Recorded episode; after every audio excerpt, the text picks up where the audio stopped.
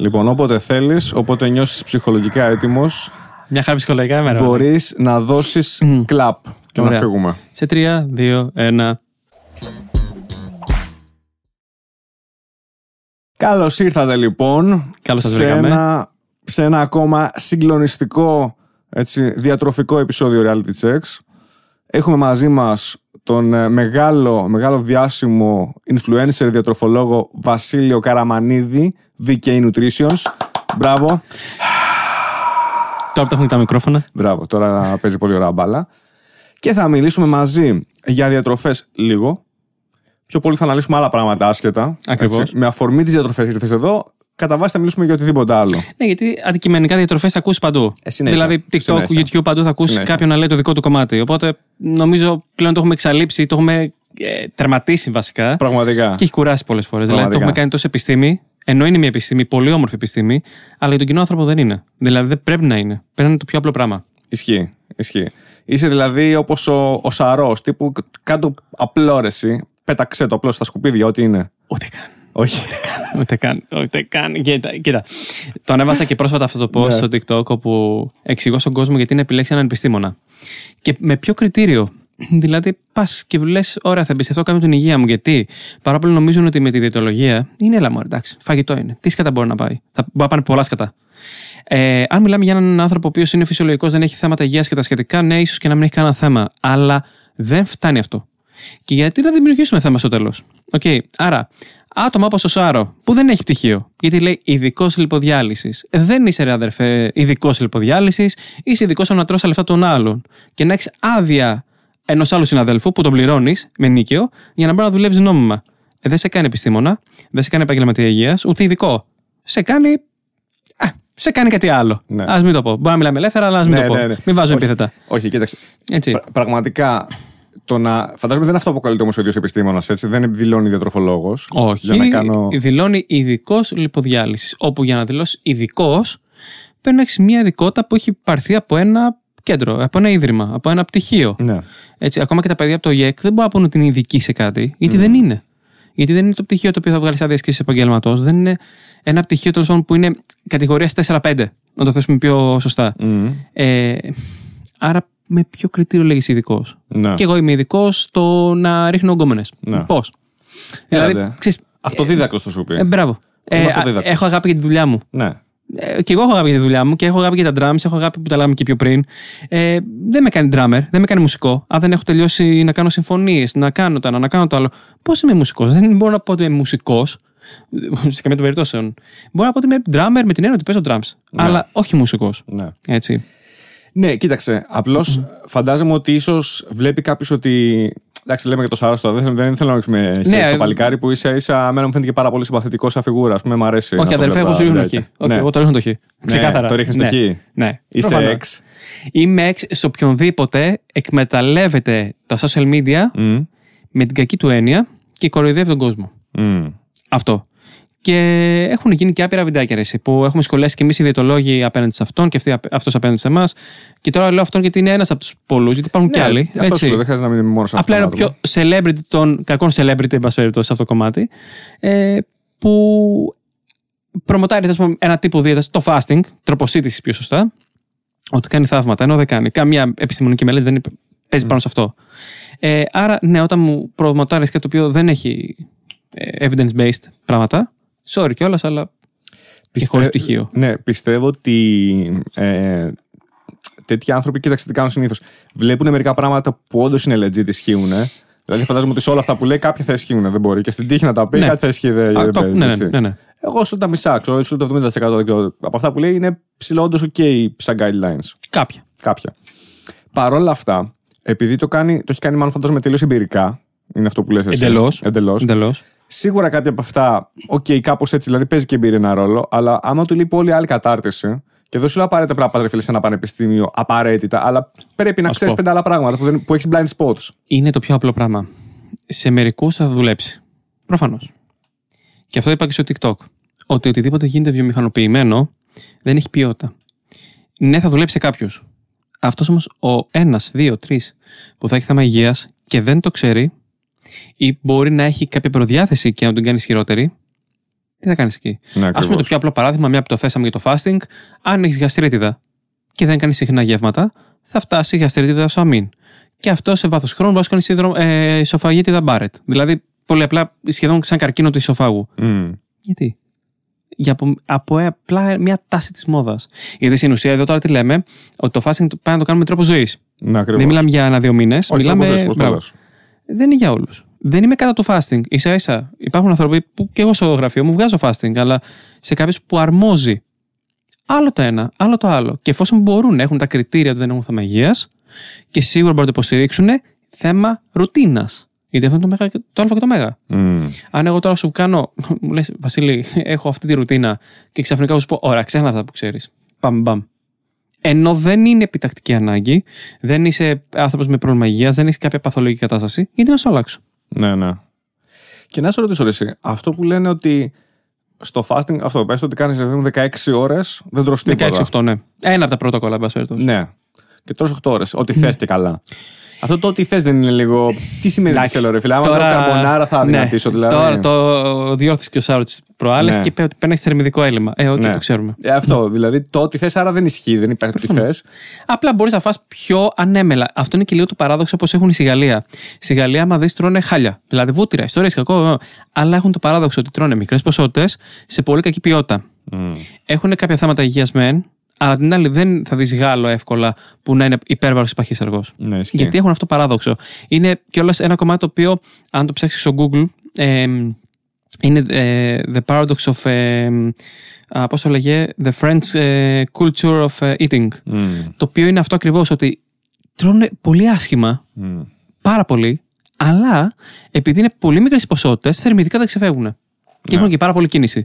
Στο Παρίσι, ειδικά όταν μένεις, θα κάνεις την ημέρα στην ξεφτύλα 15.000 βήματα. Που είναι πολύ σημαντικό. Ναι, σου λέω πολύ και παραπάνω. Εγώ για διακοπές που πάω και δεν είμαι περίπου του περπατήματος, έκανα στο καλή μέρα 18.000. Στην Disneyland κοντά 28. Άρα, ένα σου κούσου να πας μια βόλτα, τελείωσε. Έχεις κάνει την ασκή της εβδομάδας που λέμε. Ναι, ακριβώς. Και ποδήλατο και όλα. Όλα. Στην κουλτούρα τους. Ναι, είναι ακριβώς όπως το λες. Για να μιλήσουμε όλα αυτά έτσι ελάχιστα για άλλες διατροφές που είναι πάλι της μοδός πολύ και θα ήθελα έτσι. Έχω κάποιες μικρές απορίες, έχω κάποια κενά, ρε παιδί μου, κάποιο μπορεί να μου βοηθήσεις όσον αφορά τις διατροφές τύπου με χαμηλό υδατάνθρακα. Low carb diets. Θα σου πω, αυτή τη στιγμή της μοδός είναι το fasting, το οποίο δεν είναι δίαιτα, είναι τρόπος ήτησης, μην τον μπερδέψουμε. Είναι το κέτο, η λατρεμένη κέτο, την οποία κανείς δεν κάνει σωστά. Κανείς απευθύνεται σε κέτωση. Κάνουν τύπου low carb, όχι κέτο. Γιατί η σωστή κέτο θέλει πολύ σημαντικό πρωτόκολλο. Να αγοράσεις κέτο sticks, να κατουράς, να βλέπεις αν έχεις κετώνεις στα ούρα σου. Δηλαδή πολλά. Μπράβο, ναι. Η κέτο λοιπόν είναι μια δίαιτα η οποία κυρίως βγήκε για παιδιά με επιληπτικές κρίσεις συγκεκριμένου φάσματος, οι οποίες μέχρι κάποια ηλικία, εφόσον κάνουν κέτο σε νοσοκομείο εισαγόμενα, ναι, διορθώνονται. Εντελώς. Εξαλείφονται. Λοιπόν, για συγκεκριμένα προβλήματα υγείας. Για επιληπτικές κρίσεις συγκεκριμένου φάσματος. Ναι. Και μέχρι κάποια ηλικία. Ναι. Δεν πετύχει σε όλα, αλλά 9 στα 10 γίνονται καλά. Okay. Λοιπόν, μετά η κέτο έχει βοηθήσει πάρα πολλοί διαβητικούς που δεν ρυθμίζονται ούτε με συμβόλαιο. Που έχουμε δει, ας πούμε, ινσουλινοεξαρτώμενους. Δεν ρυθμίζονται. Ή δεν έχουν τέλος πάντων μια καλή διατροφική αγωγή, εν πάση περιπτώσει, και δεν μπορούν να το ακολουθήσουν. Σε αυτούς βοηθάει. Έτσι. Και δεν θα σου λέω τόσο κέτο όσο low carb. Αλλά, ας το θέσουμε κέτο. Οπότε, η κέτο είναι μια πολύ ωραία δίαιτα, θα λέγαμε. Μια πολύ ωραία δίαιτα για τη φαρέτρα μας, σε εμάς διαιτολόγους, αλλά δεν είναι για μακροχρόνια χρήση. Και πρέπει να γίνεται λίγο ελεγχόμενα. Βέβαια, σου ξαναλέω, 9-10 δεν είναι κέτο, είναι low carb. Όπου για μένα δεν είναι το σωστό αυτό, γιατί δεν μπορείς να ζεις μια ζωή με χαμηλό υδατάνθρακα. Έχεις πολλά cons και λίγα pros. Αν μιλάμε για αθλητές σε φαρμακοδιέργεση, ναι, είναι μια πολύ καλή δίαιτα στη γράμμωση, αλλά εκεί μπαίνουν μέσα τα PEDs, τα αναβολικά, οπότε είσαι σε άλλο φάσμα τελώς. Για έναν natural αθλητή δεν βολεύει και πολύ καλά. Μάλιστα. Μετά είναι μια άλλη δίαιτα, η carnivore, που στην ουσία είναι πάρα πολύ κρέας. Αυτή έγινε popularized πολύ για όσους ξέρουν τα Instagramικά της Αμερικής, από την κόρη του Πίτερσον, πάρα πολύ. Την ακολούθησε και ο Ρόγκαν. Και όχι μόνο, και ο Τζόρνταν Πίτερσον και πάρα πολύ μετά οι δηλώσεις το κάνανε. Και ο Ρόγκαν έδειχνε, ρε παιδί μου, ότι εγώ να ορίστε, επειδή πάντα ήταν ντούκι, ρε παιδί μου, αλλά ήταν λίγο πιο φλάφι ντούκι, ρε παιδί μου, ήταν, δεν ήταν και με 5% λίπος. Έλεγε ακολούθησα τώρα την carnivore, βασικά lion diet, μόνο κρέας. Και τα έχασα όλα. Πες μου τώρα. Χώσε, θέλω να χώσω. Όχι, δεν είναι αυτό. Είναι ότι ούτως ή άλλως το bodybuilding πάνω σε αυτό κυμαίνεται. Στο κρέας. Δεν κάνει κάτι άλλο. Δεν έχει κι άλλες επιλογές. Αλλά δεν είναι το κρέας. Είναι απλά η πρωτεΐνη. Άλλαξε ο κρέας και βάλε κάτι άλλο, αλλά πρωτεΐνη. Αυτό. Και ότι ναι, το κρέας σου κάνει ένα καλύτερο condition. Το γαλακτοκομικό μπορεί να σε θολώσει στη σκηνή. Πάντα μιλάμε για σκηνή. Δεν μιλάμε για απλό άνθρωπο. Άρα. Τώρα μιλάμε για μια διάσταση που είναι too much, δηλαδή για τον απλό άνθρωπο. Το ξέρω, ναι, καλά εννοείται. Όλα αυτά που λέμε είναι λίγο extreme παραδείγματα. Όπως και το raw carnivore. Που απλά βγήκε όλος, δεν θυμάμαι πώς το λένε, που τρώγε γεμάτα κρέατα. Μάλιστα. Αυτό είναι απάτη όμως, ρε, νομίζω. Ένας τύπος που ήταν ψιλοαπατεώνας, λες. Όχι ψιλοαπατεώνας, έχει κουμπώσει ότι υπάρχει δεν υπάρχει. Και το θέμα του είναι το κρέας. Και δεν θα μιλήσω τώρα για μικροβιακό φορτία, δεν θα μιλήσω για σαλμονέλες, για βοτουλίαση, δεν θα μιλήσω για όλα αυτά. Θα μιλήσω ότι αν είσαι κολόφαρδος και δεν τα πετύχεις αυτά, ότι οκ, απλά τρώσω κρέας ομό γιατί απλά είσαι Hannibal. Ωραία, το ακούω. Δεν από κάτι άλλο, αλλά δεν είναι κάτι τι θα σου βοηθήσει. Τόσα χρόνια εξέλιξης, ο Προμηθέας βασανίστηκε στα βουνά εκεί με τους κόνδωρες για να μας φέρει τη φωτιά. Και εμείς εκεί, ρε φίλε, να το τρώμε σαν τα ζώα. Να το τρώμε σαν τα ζώα. Δεν γίνεται. Δηλαδή, λίγο ντροπή. Τόσα χρόνια πραγματικά. Και εμείς πίσω, ρε, πίσω. Πάμε και στις σπηλιές, μάλλον, σαν έτσι. Πάμε και στις σπηλιές, να κάτσουμε στις σπηλιές μέσα. Αυτό δηλαδή. Να τρώμε σαν αρκούδες. Αυτό που μια φορά που ακούω ότι στα παλιά τα χρόνια.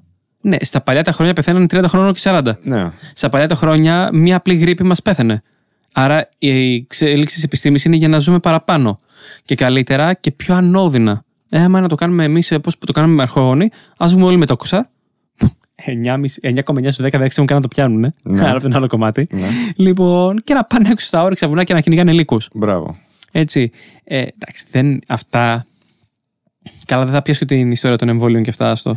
Όχι, ακόμα. Λοιπόν, αλλά είναι πάνω σε αυτό το κομμάτι. Εξελιζόμαθα. Οπότε η επιστήμη προχωρά για να είμαστε καλύτερα εμείς. Και γι' αυτό ζούμε όσα χρόνια ζούμε. Απλά καμιά φορά, με τις καταχρήσεις που κάνουμε και αυτά, εν τέλει δεν βοηθάει και τόσο σε μερικές περιπτώσεις. Τώρα, άλλες δίαιτες τύπου Long Beach, τύπου κάτι τέτοια, δεν θέλω να τα αναλύσω καν γιατί είναι πολύ παλιές. Υπάρχουν κατά καιρούς οι detox δίαιτες και αυτά. Με μία λέξη από ότι είναι βλακίες. Λοιπόν, δεν έχουν κάποιο επιστημονικό υπόβαθρο που να έχουν αποτέλεσμα. Αυτή τη στιγμή, καλός κακός, όσο και δεν μου αρέσει και εμένα αυτό, γιατί και εγώ δουλεύω πολύ πρωτεϊνικά στο γραφείο μου, η μεσογειακή είναι το πένα. Τόσο στα καρδιαγγειακά, όσο στο body composition, όσο απλώς, γιατί θα βγουν οι γυμναστήρια και θα πούνε πάρε ψηλά, τα βάζεις όσπυρο, λαδερό και αυτά, δεν θα πετύχεις condition. Και θα πω ότι απλά δεν πάμε όλοι μια σκηνή. Δεν πάμε όλοι να γίνουμε εμείς σε παραλίες και να βγαίνουμε όλοι τετραγωνάκια και να είμαστε με το τσιγάρο χαρτό. Άρα, για έναν απλό άνθρωπο που θέλει να έχει ένα ωραίο φίτινες κορμί, μια χαρά μπορείς. Είσαι υγιής. Από εκεί πέρα το κάτι παραπάνω, θα κάνεις τη θυσία σου. Ναι, κάποιο περίπου 8 με 12 εβδομάδες θα γραμμώσεις, θα κάνεις το κομμάτι σου. Ναι. Το οποίο δεν κρατάει ποτέ. Δηλαδή, αυτό που δεν καταλαβαίνουμε. Αυτό μου άρεσε να το τονίσεις πολύ. Δεν κρατάει, ρε φίλε. Θα κρατήσει. Ένα μήνα, δύο. Πολύ είπες, 2 εβδομάδες. Ναι. Τέλος. Άρα κάνεις κάτι, sorry, αλλά γαμιέσαι, έτσι, πεινάς, νευριάζεις, κάνεις ράνεις, στο τέλος δεν σου σηκώνεται κιόλας από την πείνα, έτσι, και έχει και υπόβαθρο, πέφτει τέστο και ο θηροειδής σαν λειτουργία. Γιατί, για μια γράμμωση η οποία, θα τη δούνε, για 2 εβδομάδες. Μετά θα θολώσεις. Άρα δεν είναι μακροπρόθεσμα εφικτό να το κρατήσει αυτό το πράγμα. Ναι. Δεν γίνεται. Ναι. Εσύ ακριβώς αυτή την συζήτηση συνδέεται πολύ ωραία με την προηγούμενη ηχογράφηση που είχαμε τον Σπύρο, τον Παγεωργίου, που έχετε κάνει μαζί και τα βιντεά και το πρόγραμμα. Ξέρεις, έτσι. Συνεργάτης μου, αδερφός, είναι. Από εκεί εμπνεύστηκα να ξέρεις και εγώ και ήρθα σε σένα γιατί λέω εντάξει, παιδιά, δεν γίνεται. Θέλω να γίνω κι εγώ έτσι. Θέλω να γίνω κι εγώ και κονιόρδος, ωραίος. Καράφλας. Αυτό είναι. Κονιόρδος είπα, ρε, ωραίο. Να βγαίνουν στην παραλία που το λέμε το τσιγαρόχαρτο. Αυτό ήθελα. Με το ρίζλα. Τον δουλεύω γιατί μάλλον θα βάλει μαλλιά αυτό το χρόνο. Οπότε μου έχει να τα βάλει, το λέω καράφλα. Να το συνηθίσει. Εντάξει τώρα. Είναι, νομίζω σε όσους δεν έχουν μαλλιά και σε όσους είμαστε υποψήφοι να γίνουμε έτσι. Είναι λίγο, ρε παιδί μου, μας τυπάει το έγκο. Είναι στον άνθρωπο. Νομίζω σε όλους τυπάει το έγκο σε ένα βαθμό. Απλώς σε άλλους λιγότερο. Θα σου πω, θα κάνω ένα βίντεο μέσα στην άλλη εβδομάδα με τον γιατρό μου, γιατί και εγώ έχω κάνει μεταμόσχευση. Που θα μιλήσουμε για αυτό το κομμάτι. Δηλαδή, γιατί έκανα. Εν τέλει δεν το ήθελα. Με την έννοια δεν το είχα ανάγκη. Εν τέλει όμως το είχα ανάγκη. Εγώ παρένθεση. Εγώ δεν το ήξερα, παιδιά. Δεν το ήξερα. Και όταν σε είδα και μου το πες, έπαθα πλάκα. Τώρα πριν από λίγο μου το πες, έπαθα πλάκα. Δεν το περίμενα ότι αυτό που βλέπω είναι με την καμία, έτσι. Αυτό το μαλλί το είχα στα 17 μου. Σόπαρε. Τέτοιο μαλλί. Και αυτά τα κομμάτια θα συζητήσω και με τον Αναστασάκη. Άρα εσύ έχασες μαλλιά νωρίς σχετικά, έτσι, στα 20-20 κάτι. Εγώ και ξεκίνησα. Εντάξει, ναι. Το τόπο ήταν όταν άνοιξα γραφείο, άγχος και όλα αυτά. Βέβαια. Έτσι, αλλά δεν το καταλάβαινα. Mm. Και τώρα βλέπω βιντεάκια περσινά, ας πούμε, που δεν είχα μαλλί. Και λέγα, ρε φίλε, πώς είσαι έτσι. Δεν το λέω με κακή έννοια. Μια χαρά παιδί είμαι, που λέμε. Αλλά δεν μου λείπει κάτι. Αλλά δεν μπορώ να με συνηθίσω. Δηλαδή, άλλος άνθρωπος. Ναι, και με βλέπουν και άτομα που έχουν καιρό να με δουν και μου λένε, τι έγινε. Δεν με αναγνωρίζουν. Mm. Μου θυμίζει αυτό το 19 μου, το 18 μου, που ήμουνα πιτσιρικάς με μαλλί. Ξέρεις, είναι αλλιώς. Είναι πολύ αλλιώς. Σου ανεβαίνει αυτή η πεποίθηση. Δεν το περίμενα. Εγώ πίστευα ότι απλά, εντάξει, αφού είμαι μικρός και αφού μπαίνω στη δικασία της τηλεόρασης, στο social και όλα αυτά, έχω μια ωραία εμφάνιση. Και εδώ για όσους θα πούνε για τα κιλά μου, θα το πούνε, το ξέρω, αλλά αυτό είναι άλλο κομμάτι. Λοιπόν. Και κιλά σου, γιατί. Και καλά, ότι επειδή. Εντάξει, αν μπεις στο TikTok θα δεις γλέντι. Ναι. Ότι σαν διαιτολόγος έχω παραπάνω κιλά και τέτοια. Λοιπόν. Είσαι. Εγώ πιστεύω ότι το λόγο που έχει παραπάνω κιλά ξέρει από φαΐ. Ξέρει να μου πει 5 πράγματα. Άμα έχει λίγα κιλά, πάει να πει. Όχι, είναι το κλασικό του Έλληνα. Ότι ο γυμναστής πρέπει να έχει ωραίο κορμί, ο κομμωτής πρέπει να έχει μαλλιά. Και ούτω καθεξής. Ναι. Για να είσαι σωστός επιστήμονας. Αλλιώς δεν είσαι. Γιατί αυτό είναι το πρόβλημα. Και αυτό κολλάω και στο πρώτο που κάναμε. Που είπαμε ότι τι ορίζουμε έναν ειδικό. Ο ειδικός είναι το φαίνεσαι ή αυτό που είναι. Μπορώ να σου πω αυτή τη στιγμή μεγάλα ονόματα του επαγγέλματός μου, τα οποία αν τους δεις θα πεις, ρε φίλε, γιατί είναι έτσι. Γιατί δεν θα κάνει πρόβλημα στην υγεία του. Το έχει λύσει, ρε φίλε. Δεν του αρέσει να είναι έτσι. Ποιο είναι το πρόβλημά σου. Ομαδικά. Και είναι επιστημονάρα. Και μας πατάει όλους. Δεν μπορώ να μου έχεις παράδειγμα, ας πούμε, ένα bodybuilder και ότι είναι καλός στη δουλειά του, επειδή είναι bodybuilder. Για τον εαυτό του είναι αυτό που είναι. Είναι σαν να μου λες, δηλαδή, ότι αν δεν έχω ωραίο σώμα, δεν μπορώ να είμαι καλός χορευτής. Mm. Επειδή όλοι οι χορευτές είναι με six-pack. Κουλό. Πάει και λίγο αγωνιστικό, αλλά δεν λέει κάτι. Ο καθένας κάνει την επιλογή για το σώμα του, για τον εαυτό του, για τη σχέση του, για οτιδήποτε. Και αυτό τώρα. Και είναι και αστείο κιόλας, γιατί βγαίνουμε όλοι και λέμε για το πλοίο, αυτό που έγινε με τα ρατσιστικά, με όλα αυτά τα πράγματα. Ναι. Και όλοι αυτοί που τα λένε, την επόμενη στιγμή θα πούνε: δεν είσαι καλός επιστήμονας, είσαι χοντρός. Φίλε, αυτό δεν είναι ρατσιστικό. Είναι υποκρισία. Που δεν έχω θέμα. Εγώ προσωπικά το έχω λύσει το θέμα αυτό με τον εαυτό μου, έτσι, και ξέρω ότι έχω βάλει κιλά και οτιδήποτε, αλλά είναι υποκρισία. Είναι ότι όπου μας συμφέρει, όπου γίνεται ζημιά, ρατσιστής, δολοφόνος. Αλλά ο διαιτολόγος δεν είναι καλός διαιτολόγος, φίλε, γιατί δεν έχεις six-pack. Αλλά πριν 5 χρόνια που είχα. Ήμουν καλός. Που δεν ήμουν τόσο καλός όσο είμαι τώρα, γιατί προφανώς όσο μεγαλώνω εξελιδόμαθα. Και πόσο μάλλον όταν διαβάζεις, αν το θέλεις. Οπότε θεωρώ ότι σαν επιστήμονας, ή μάλλον για να μην το πούνε όλοι, επαγγελματίας υγείας. Λοιπόν. Εγώ μπορώ να σου λέω δόκτωρ. Γιατί μου βγαίνει πιο ωραία, δόκτωρ. Λέγαμε και γιατρές, δεν έχω θέμα. Dr. Bill. Λοιπόν, μέσα 5 χρόνια έχω εξελιχθεί πάρα πολύ. Το ξέρω, γιατί ξέρω ότι έχω διαβάσει, ξέρω ότι έχω κάνει. Δεν είμαι όπως ήμουν πριν 5 και 6 χρόνια. Πώς, τότε ήμουν καλύτερος, επειδή είχα six-pack. Δεν κολλάει. Κοίταξε, στο πόσο καλός είσαι, εγώ θα πω μόνο το εξής. Εγώ έρχομαι από το γαλάτι στον άλλη μου. Άγιο Δημήτρη, αλλά άλλη μου, εντάξει, ας πούμε. Εγώ το γάλιμο στην Ελλάδα, μην μου το χαλάσει. Μ' αρέσει πολύ, γιατί έμενα παλιά άλιμο, εμένα όλο εκεί είναι άλιμος. Όλο, μέχρι Δάφνη. Άμα σε φτιάχνω εγώ, να σου πω όχι. Μέχρι Δάφνη είναι άλιμος. Οκ, μέσα. Λοιπόν, είμαστε άλιμος παντού. Λοιπόν, σε εσένα, γιατί είδα ότι ήσουν ένας από τους top στον τομέα, χωρίς να έχω δει το Instagram σου, έτσι. Οκ, είδα αυτό με τον Σπύρο, οκ. Ισχύει, αλλά παρόλα αυτά, επειδή τσέκαρε και λίγο, ρε παιδί μου, από τα reviews, από τα ρετές, τα λοιπά, είδα ότι ήσουν πολύ προσεγμένος, πολύ top στον τομέα. Δεν ήρθα τυχαία δηλαδή. Αυτό είναι το ένα κομμάτι. Απλά να πω ότι. Αλλά όχι ένα βλόγιο στα γένια σου, έτσι, αλλά να πω. Πες μου. Δεν είμαι top. Και αυτό είχα και συζήτηση με πολλούς. Γιατί όντως μου λένε πολλοί πελάτες μου, είσαι top, ρε φίλε, είσαι. Δεν είμαι top. Απλά στην Ελλάδα πλέον το normal, αυτό που πρέπει να κάνουμε, το θεωρούμε top. Ναι. Γιατί έχουμε το άλλο άκρο ότι οι μισοί δεν διαβάζουν, το κάνανε π.χ. τη διαιτολογία γιατί είχαν eating disorders, οπότε από μόνοι τους θέλανε να γίνουν καλά και αυτό το κάνανε επάγγελμα και ούτω καθεξής. Δεν είμαι top. Υπάρχουν επιστημονάρες και έξω που δεν τους πιάνουν ούτε τόσο. Ούτε τόσο. Έτσι. Αλλά αυτό που λέω είναι ότι είμαι καλός σε αυτό που κάνω. Δηλαδή, σε αυτό που ασχολούμαι, weight loss, weight gain, διαβήτη, γαστρεντρολογικά και sports nutrition, ναι, είμαι καλός. Σε αυτά, οκ.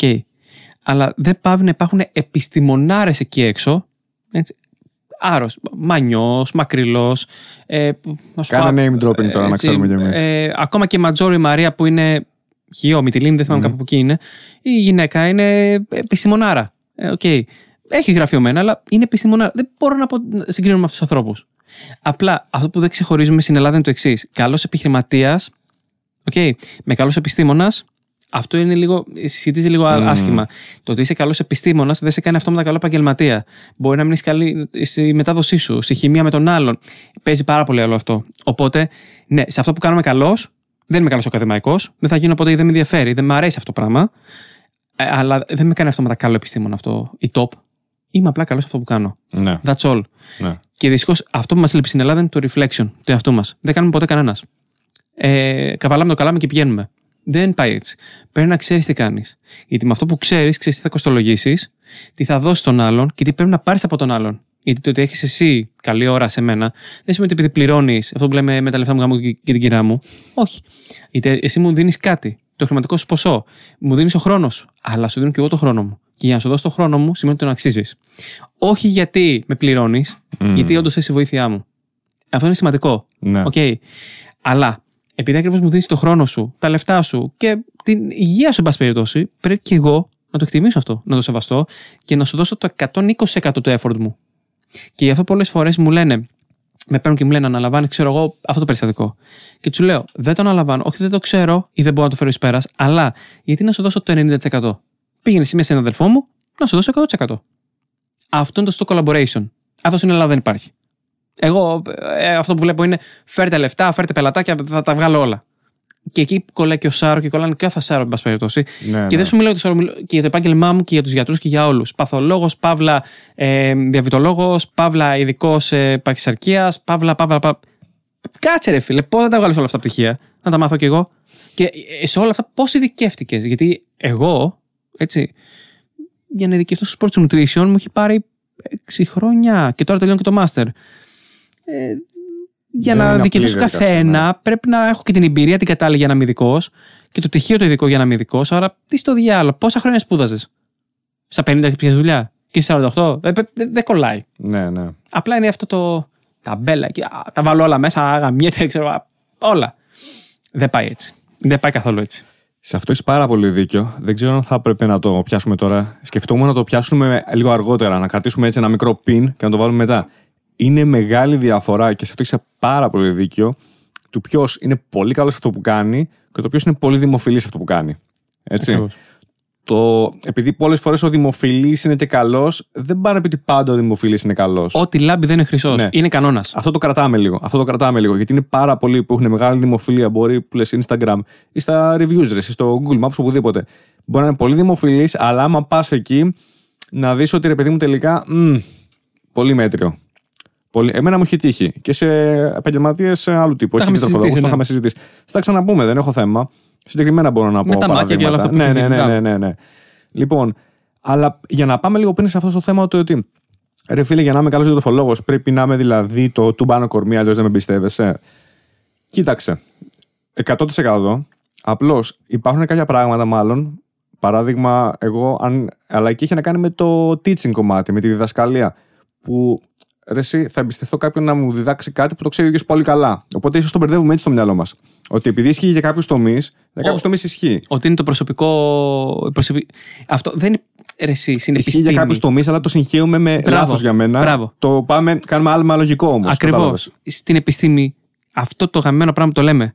Δεν υπάρχει, έχω γνώμη. Δεν έχουμε γνώμη, ρε φίλε. Είμαστε για. Sorry που θα μιλήσω χήμα, αλλά. Πες το. Είμαστε για το μπούτσο. Όλοι. Έτσι. Γιατί.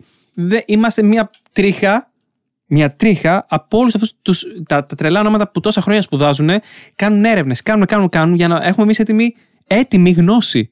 Δεν είμαστε τίποτα ρε φίλε, δεν έχουμε γνώμη. Παίρνουμε γαμμένα facts, μπαίνουμε στο γαμμένο το PubMed, το NCBI, δεν ξέρω πόσο ξέρουν έξω, λοιπόν, που είναι το δικό μας Google, εν πάση περιπτώσει. Ναι. Λοιπόν, βλέπουμε references, τα αξιολογούμε, που εκεί παίζει και όλος ο επιστήμονας να ξαναξιολογήσει κάτι, γιατί όλοι πάνε και μου παίρνουν ένα paper το οποίο έχει πληρωθεί, έχει κάνει τα foundation του Θεού και έχει βγάλει αυτό που θέλει και το παίρνει σαν ένα καλό paper. Εκεί φαίνεται ο επιστήμονας, φίλε, αν ξαναδιαβάζει ή όχι, αλλά το κρατάμε. Okay. Λοιπόν, και γι' αυτό παίρνουμε στις μεταναλύσεις και στα reviews για να έχουμε μια πλήρη εικόνα. Μην επεκταθούμε σε αυτό. Λοιπόν, Άρα έχουμε αυτά τα facts και τα λέμε. Δεν ξύπνησα να προεκείπα. Λοιπόν, Γιώργο, Σπυρό, Μίτσο, Τακί, σήμερα θα φας μόνο κρέας. Γιατί το ξέρω εγώ. Εμπειρικά δουλεύει. Εμπειρικά. Τι είναι το εμπειρικό? Το έχω κάνει σε κάποιον, σε μένα, και έχω δει ότι έχει δουλέψει. Αυτό είναι. Μέχρι εκεί, max. Δεν υπάρχει εμπειρικό. Με εμπειρικό παρακμητή είναι 5 γραμμάρια. Ναι. Επειδή είδες μια φορά δουλεύει. Και αν πας στο διάλογο, πήγες. Δεν είναι έτσι, ρε φίλε. Εμπειρικά είναι όλα κάποια στιγμή. Ναι, εμπειρικά ξέρω να την παίζω. Εμπειρικά ξέρω να βάζω. Εμπειρικά. Το εμπειρικό δεν μας λέει. Συσταθούμε υγείας. Δεν αρκεί, ρε παιδί μου. Είναι πολύ μικρό κομμάτι το εμπειρικό. Εμπειρικά ξέρω κι εγώ ότι αν κάνω αυτό εδώ με αυτό εδώ, μπορεί να το κάνω καλύτερα. Δεν θα πειράξει κανέναν και να πέσει και να σπάσει να. Όλα καλά. Δικό μου είναι που λέμε και όλα κομπλέ. Στην υγεία του άλλου δεν πας με την εμπειρία, πας με τη στατιστική. Οκ. Άρα στο κομμάτι της υγείας δεν υπάρχει εμπειρία. Εμπειρία με την έννοια ότι κάνω τι θέλω.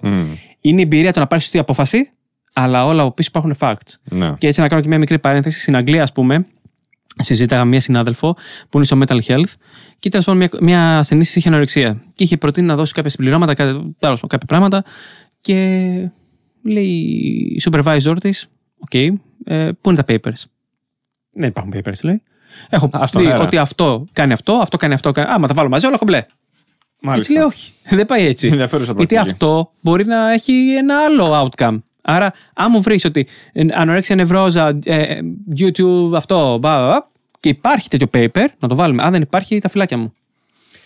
Και εντάξει, πολλοί κόσμοι μπορεί να μην ξέρουν από papers. Εγώ κάνω research. Οπότε θέλω να σου πω ότι καταλαβαίνω πολύ καλά αυτό που λες. Απλώς να δώσω έτσι ένα μικρό context για όσους μπορεί να μην καταλαβαίνουν τι νοούμε με τα papers. Έρευνα όπως και όλα. Υπάρχουν και καλύτερα και έρευνες, παιδιά, εκεί έξω. Και για να μπει κάτι, για να είναι established σαν έρευνα, συνήθως περνάνε και χρόνια έτσι. Δεν είναι το βγαλά αύριο και τελείωσε. Ακριβώς. Γιατί τι σημαίνει? Εγώ βρίσκω κάτι καινούριο. Ανακαλύπτω κάτι καινούριο. Ή εφευρίσκω κάτι καινούριο, αναλόγως σε ποιο τομέα βρίσκεσαι. Έτσι. Λοιπόν, ωραία. Αυτό βλέπω ότι έχει δουλέψει σε ένα αλφα κομμάτι. Ξέρεις που έχω κάνει εγώ, έχω τεστάρει σε αυτούς τους ανθρώπους με αυτά τα χαρακτηριστικά εκεί. Ωραία, ωραία. Το αναπαράγουν κι άλλοι μετά από καιρό. Βλέπουν, όντως ισχύει ή μαλακές μας έρευνες. Και επί πολλά χρόνια. Ναι. Έχει διάρκεια. Ισχύει. Το ξαναβλέπουμε, το ξαναβλέπουμε. Μπορεί να βγουν επιπλοκές, το να τ' άλλο. Δεν είναι τόσο απλά τα πράγματα. Επίσης, όλα αυτά τα papers δεν είναι το στενό κάπου και εκδόθηκε. Δεν είναι έτσι. Δεν του κάνω submit στο Facebook. Είναι peer-reviewed process. Τι σημαίνει αυτό? Ότι υπάρχουν άλλοι ίδιου βεληνικούς με μένα που τα βλέπουν και τα αξιολογούν. Και άσχετοι με μένα, δεν τους ξέρω. Είναι και συνήθως. Unknown, blind, μπράβο. Το process. Οπότε περνάει από μια μεγάλη διαδικασία για να φτάσει να δημοσιευτεί κάπου. Δεν είναι έτσι τυχαίο δηλαδή. Τυχαίο παράδειγμα, μια που το θέσες, το Μεσουλίντ. Ναι. Που τα αποσύρανε μετά από 10-15 χρόνια. Το παυσίπονο, λες. Ναι. Το αποσύρανε γιατί είχε θέμα, όντως. Το ξαναφτιάξανε με άλλη συνταγή και ήταν κομπλέ. Λογικά. Αλλά το αποσύρανε. Λοιπόν, δεν σημαίνει ότι κάτι που. Και εκεί θα πατήσω λίγο στους αυτούς που λένε ότι η επιστήμη μία έτσι είναι, μία αλλιώς. Ναι, προφανώς υπάρχει αυτό και πάντα. Αλλά... Μα εννοείται πρέπει να είναι έτσι. Άμα δεν είναι έτσι, παιδιά, είναι δόγμα. Δεν είναι κάτι άλλο. Η επιστήμη δεν είναι δόγμα. Αλλά εφόσον δεν έχεις απτά στοιχεία, δεν μπορεί να το λες. Ότι το fasting είναι το καλύτερο. Οι έρευνες λένε αυτό. Εντάξει, οι έρευνες λένε τώρα, αύριο μπορούν να αλλάξουν. Όταν αλλάξουν, θα το θεωρήσουμε όλοι. Μέχρι να αλλάξουμε, δεν μπορεί να το πεις γκουρού. Βάζω ένα τέτοιο παράδειγμα. Ακριβώς, έτσι πάει. Έτσι πάει. Μέχρι να, αν μπορείς να αναθεωρείς το mainstream, που αναθεωρείται πολλές φορές το mainstream, θα πάμε με το mainstream, γιατί το έχουμε τεστάρει, ρε παιδιά. Ακριβώς. Δεν κάνουμε πειράματα στον αέρα. Είναι σαν να μου λες εσύ, βρήκα τη νέα μεθοδολογία του πειραματικού φάρμακου. Που για να παίζει να ισχύει, ή μάλλον στατιστικά έχουμε δει ότι ένα νέο πειραματικό από τα 1.000 το ένα και αν. Θα. Ακριβώς. Τώρα θέλεις πραγματικά να κάνουμε πειράματα σε ανθρώπους έτσι? Δεν γίνεται αυτό. Και μετά λέμε για τη βιοειθική, ότι γιατί πειράματα, γιατί το ένα και το άλλο, μας κάνουν πειραματόζωα. Εν τέλει γινόμαστε μόνοι μας πειραματόζωα. Αναγκαστικά. Είμαστε όλοι πειραματόζωα και θα είμαστε όλοι πειραματόζωα σε κάποιο βαθμό. Είναι έτσι. Χειρότερο, το κάνουμε μόνοι μας 100%. Δηλαδή, όταν μου ξεκινάς κάτι το οποίο δεν έχει background. Και μου το προμοτάρεις, λες και είναι το θεοποιημένο, είσαι πειραματόζωο. Ξεκάθαρα. Δηλαδή, όλοι βγήκαν στον COVID και είπαν είμαστε πειραματόζωο με τα εμβόλια. Με τα fundings που πέσανε, κάθε άλλο παρά πειραματόζωο δεν ήμασταν, αλλά whatever. Ας το ακούσουμε, πα περιπτώσει, είμαστε πειραματόζωα. Και πάλι και μου κάνει τώρα και μου παίρνει ό,τι συμπλήρωμα υπάρχει, το ρουφάει από τη μύτα, το στόμα, τον κόλλο, οτιδήποτε. Το κάνει overdose ο Θεό, γιατί νομίζω θα κάνει κάτι καλύτερο και ξέρω. Το έχω ακούσει. Ναι. Μου το έχει πει ο τάδε του τάδε, η αδερφή του τάδε και του. Ναι, ρε ψηλέ, σώπε. Έχει φανεί, δεν έχει φανεί. Άρα είσαι πειραματόζωο. Και την επόμενη στιγμή μου βγαίνεις και μου λες: εγώ δεν θέλω ταυτότητα, γιατί θα με τέτοιο, γιατί αυτό, γιατί θα με κάνουν πειραματόζωο. Όχι, ρε φίλε, δεν θα σε κάνουν πειραματόζωο. Γίνεσαι, αθελάσου μεν, εν μέρη, γιατί έχουμε λίγο ένα κομμάτι μετά μέσα μαζικής ενημέρωσης εδώ. Ναι, το πόσο. Αλλά γίνεις πειραματόζωο. Άρα αυτό το λέω σε όλους και το λέω με κακία. Γιατί η δουλειά που κάνω είναι για το καλό του άλλου. Έτσι, να βοηθήσω. Σε καμία περίπτωση ποτέ δεν έχω σκεφτεί το χρηματικό με την έννοια ότι θα πρέπει να βγάλω λεφτά με λαμογο τέτοια κομμάτια. Δεν το έχω κάνει ποτέ. Τώρα, ρε φίλε, ειδικά στο θέμα της υγείας. Όχι, φίλε, υπάρχει πολύ αυτό. Πρέπει, το ξέρω, άκου. Αλλά. Ναι, έχει φάκελάκι, ό,τι θέλεις.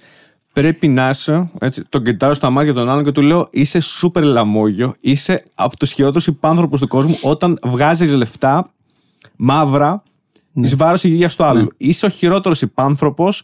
Ελπίζω σιγά-σιγά ότι θα εξαλειφθεί. Για να έρθουν νεότεροι από εσένα και καλύτεροι γιατροί που να σταματήσουν να εκμεταλλεύονται τον άλλον μέσα στην αγωνία. Είναι τραγικό. Συγγνώμη που γίνομαι ρεπόρτερ. Σου μιλάω ειλικρινά.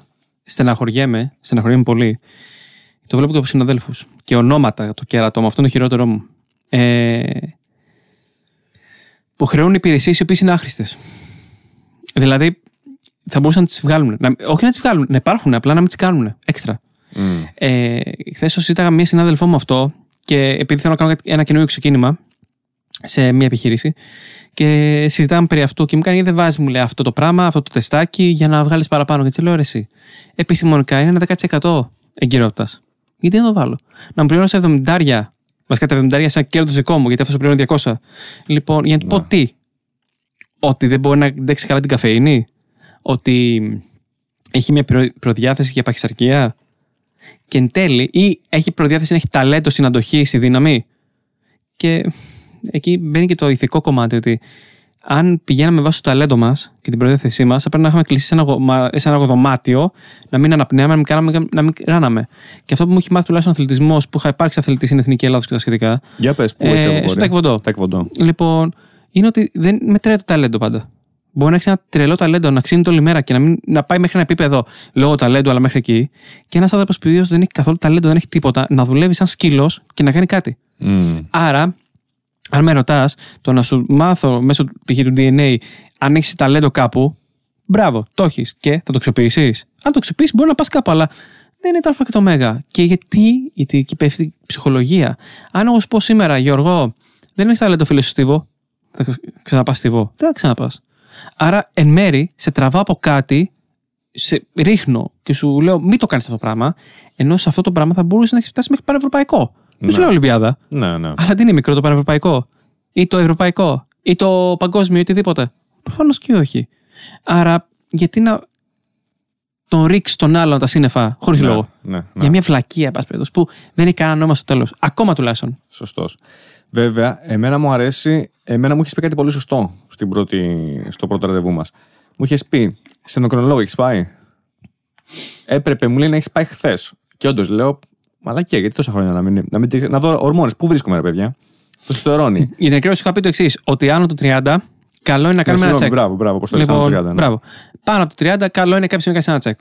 Δεν είναι απαραίτητο, αλλά καλό είναι να το κάνεις. Όχι, είναι πολύ καλό, γιατί ρε, εσύ, το σκέφτηκα και εγώ σαν χείλο, όντως, γιατί τόσο καιρό? Στην αρχή ήμουν πιο defensive τύπου. Εντάξει, είναι τόσο απαραίτητο. Αλλά στη τέλος της ημέρας, ακόμα κι αν μια στις χίλιες βρεις κάτι που κάτι δεν πάει καλά, είναι τεράστιο κέρδος, γιατί το προλαβαίνεις νωρίς. Ακριβώς. Το προλαβαίνεις νωρίς. Ενώ αιματολογικές λέω: θα κάνω. Πρόληψη, φίλε. Ορμονολογικές δεν το σκέφτηκα.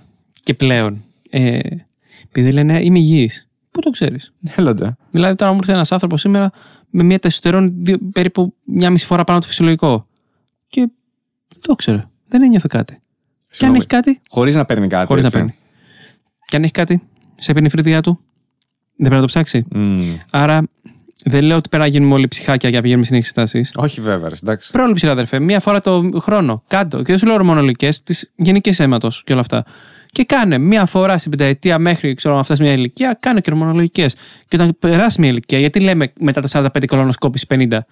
Γιατί δεν είναι ότι μας αρέσει να βάζουμε το μακρινάρι μες στον κόλο μας. Έτσι. Αλλά γιατί πρέπει, γιατί καρκίνος παχαίου εντερού είναι πολύ κοινός σε αυτά τα κομμάτια, σε αυτές τις ηλικίες. Έχει, για να πρόσεχε να έχεις. Δεν θέλει κανένας να σε βάλει σε μια διαδικασία επώδυνη, ψυχολογικά επώδυνη και μη. Λοιπόν, για το λόγο ότι, ωραία, θα βγάλουμε λεφτά σήμερα. Ναι. Εντάξει, υπάρχει αυτό που λέγαμε πριν. Αλλά άμα πάμε με αυτό το λογική, θα πρέπει να μην ξαναπατήσουμε σε γιατρό. θέλει μια δική μας καλή πρωτοπορία, ένα καλό φιλτράρισμα. Ακριβώς. Αυτό είναι. Ας το πάμε τώρα σε αυτό, άμα θες να πούμε. Φιλτράρισμα, θα σου έλεγα. Όχι ακριβώς φιλτράρισμα, να καταλαβαίνεις. Γιατί εντάξει, εσύ, όλοι έχουμε μια κριτική σκέψη. Δεν είμαστε γίδια. Έτσι. Όταν ο άλλος σου τάζει, γιατί αυτό το λέω και πάντα, όπου σας τάζουν και όπου σας δίνουν τη μαγική λύση, 9-10 θα είναι μαλακία. Στάνταρ. Και θυμάμαι εγώ, και στην Κόκκιγα, πήγαινα στον έναν, μου λέγε, θα σου κάνω τοπική, δεν θα καταλάβεις τίποτα, και θα σε κάνω όλα εδώ. Με ένα γομάρι τέτοιο. Κάτσε ρε μαλακά, παθαίνω να το βγάλεις εμένα όλο αυτό. Δηλαδή, και εγώ ξέρω και από ιατρική πάνω θέμα, αλλά και πάλι με μόνο με τοπική. Οι άλλοι τους ανοίγουν σαν κοτόπουλα, φιλέτα και εμένα μόνο με μία τοπική.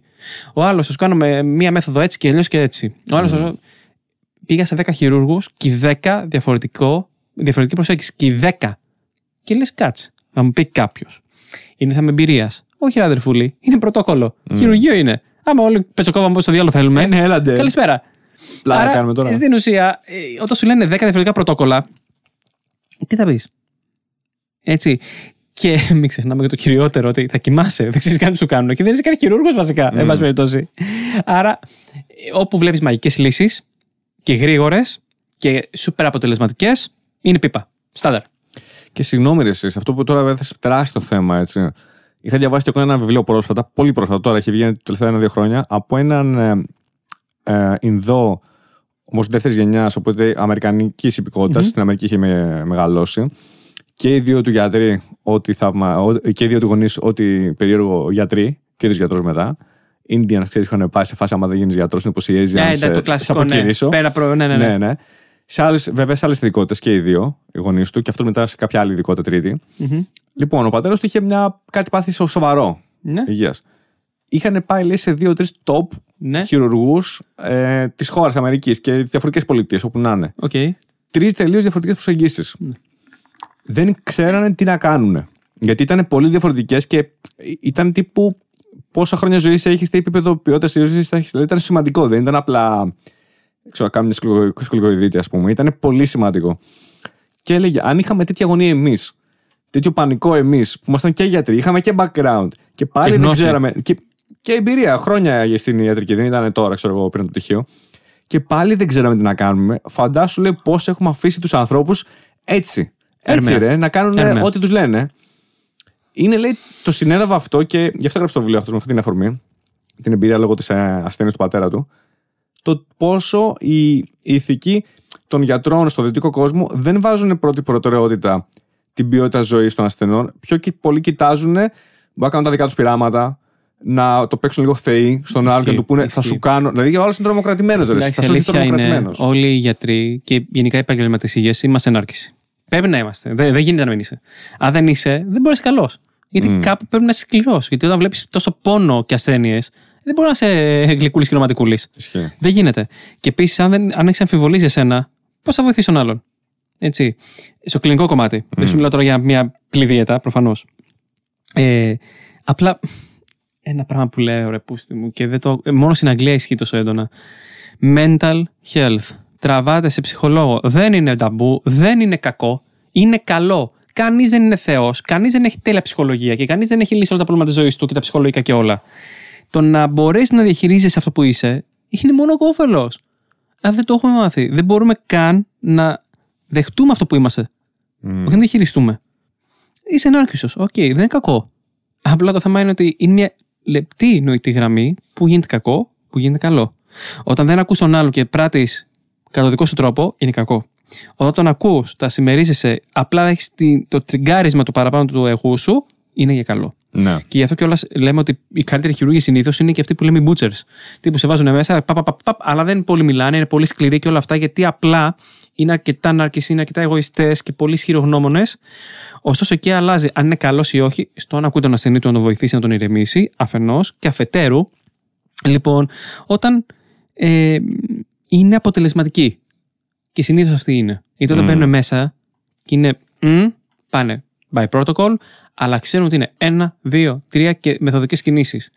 Και μην το πάμε και σε χειρουργική. Πάμε σε πιο απλό που το ξέρω καλά, αυτό στις τέντες. Είναι λίγο να πάει να τρυπήσεις και να σε. Και να πηγαίνεις έτσι με τρυπάνι. Αλλιώς κρακρακρακρα, παπαπαπαπ, γεια σας. Ναι, ακριβώς. Έτσι. Χρόνος, χρήμα και πάει λέγοντας. Και σωστή δουλειά στο τέλος. By the book. Απλώς η ιατρική είναι βέβαια στο θέμα, ρε. Ναι, εντάξει, απλά τώρα το βάζω όσο συζητεί ότι... όλη η ανθρώπινη. Δεν έχουν σημαίνει άλλο στην ιατρική. Την ιατρική την ξέρουμε λίγη ή την έχουμε ζήσει μέσα. Ο άλλος νομίζει γιατρός. Σιγά, κλακ, κλακ, κλακ, όλα μια χαρά. Δεν είναι τόσο απλά. Απλά επειδή ακριβώς πράγματα που τα έχουμε δει στη ζωή μας, π.χ. τέντες, όλοι έχουν βάλει τέντες, έχουμε δει πώς μπαίνει. Ναι. Λοιπόν, και απλά πράγματα καθημερινά μπορούμε λίγο να τα κάνουμε λίγο κάτι σαν σκέψη, να καταλάβουμε λίγο ποια η διαφορά τουλάχιστον, ξέρεις. Προσέγγιση. Ακριβώς. Ναι, ναι, απλώς είναι το θέμα ότι. Τι τελικά επιλέγεις, γιατί αυτό που λες, ωραία, μπορεί και οι δύο γιατί να είναι πάρα πολύ κανεί, τρεις, όσο τέσσερις, πάρα πολύ κανεί, αλλά σου έρχονται με τέσσερις διαφορετικές λύσεις. Οι τέσσερις διαφορετικές λύσεις με τέσσερα διαφορετικά αποτελέσματα και επιπλοκές. Τι από αυτά θες να ζήσεις εσύ? Αυτό δεν είναι απλή η απόφαση. Συμφωνώ. Και να κάνω μια μικρή παρένθεση. Αυτός που έχει το στούντιο εδώ τον αγαπάω, γιατί έχει γράψει εκεί στο. Όχι, έχει γράψει, είναι το μοντέλο VK100. Είναι λες και βλέπω το όνομά μου μπροστά. Α, ναι, το VK Nutrition, μπράβο. Το βλέπω στην ώρα και λέω VK. Τι μου θυμίζει, Ναι, ναι. Λοιπόν, ναι, είναι που λες λίγο δύσκολο είναι. Το πώς το αξιολογεί ο καθένας είναι, παιδιά, τι να σου πω τώρα. Δεν υπάρχει κάτι που μπορώ να πω εγώ ή κάποιος να βοηθήσει κάποιον. Είναι ότι... Το πρωτόκολλο για τον απλό άνθρωπο είναι ένα. Μην ακούς μαγικές λύσεις. Κάνε σίγουρα αυτό που νιώθεις και να σου εμπνέει εμπιστοσύνη ο άλλος, αλλά μην πας στα ακραία και μην πας στα μαγικά. Μαγικά δεν υπάρχουν. Σε καμιά, σε τίποτα. Δεν υπάρχει που λέμε απλό χειρουργείο, είναι χειρουργείο. Όλα εγκυμονούν κινδύνους. Το θέμα είναι αν είναι πολύ επικίνδυνο ή λίγο επικίνδυνο ή πάρα πολύ λίγο επικίνδυνο. Άρα το να σου πει. Ρουτίνας. Ρουτίνας είναι όλα πλέον. Πλέον ανοιχτή καρδιά έχει φτάσει να είναι ρουτίνας. Λοιπόν, άρα δεν είναι θέμα ρουτίνας, είναι απλά να σου πει ψηλέ. Αυτό που μου είπε εμένα ο χειρούργος μου. Υπάρχουν αυτοί κίνδυνοι. Οκ, παντού υπάρχουν. Δέξτε το και προχωρά τη ζωούλα σου. Πάμε να κάνουμε κάτι που 9,9 στις 10 δεν κάνει ζημιά. Εάν είσαι 0,1, είσαι καντέμιση, ρε φίλε, τι να σου πω. Ναι. Okay. Με αυτό το χρόνο να πας.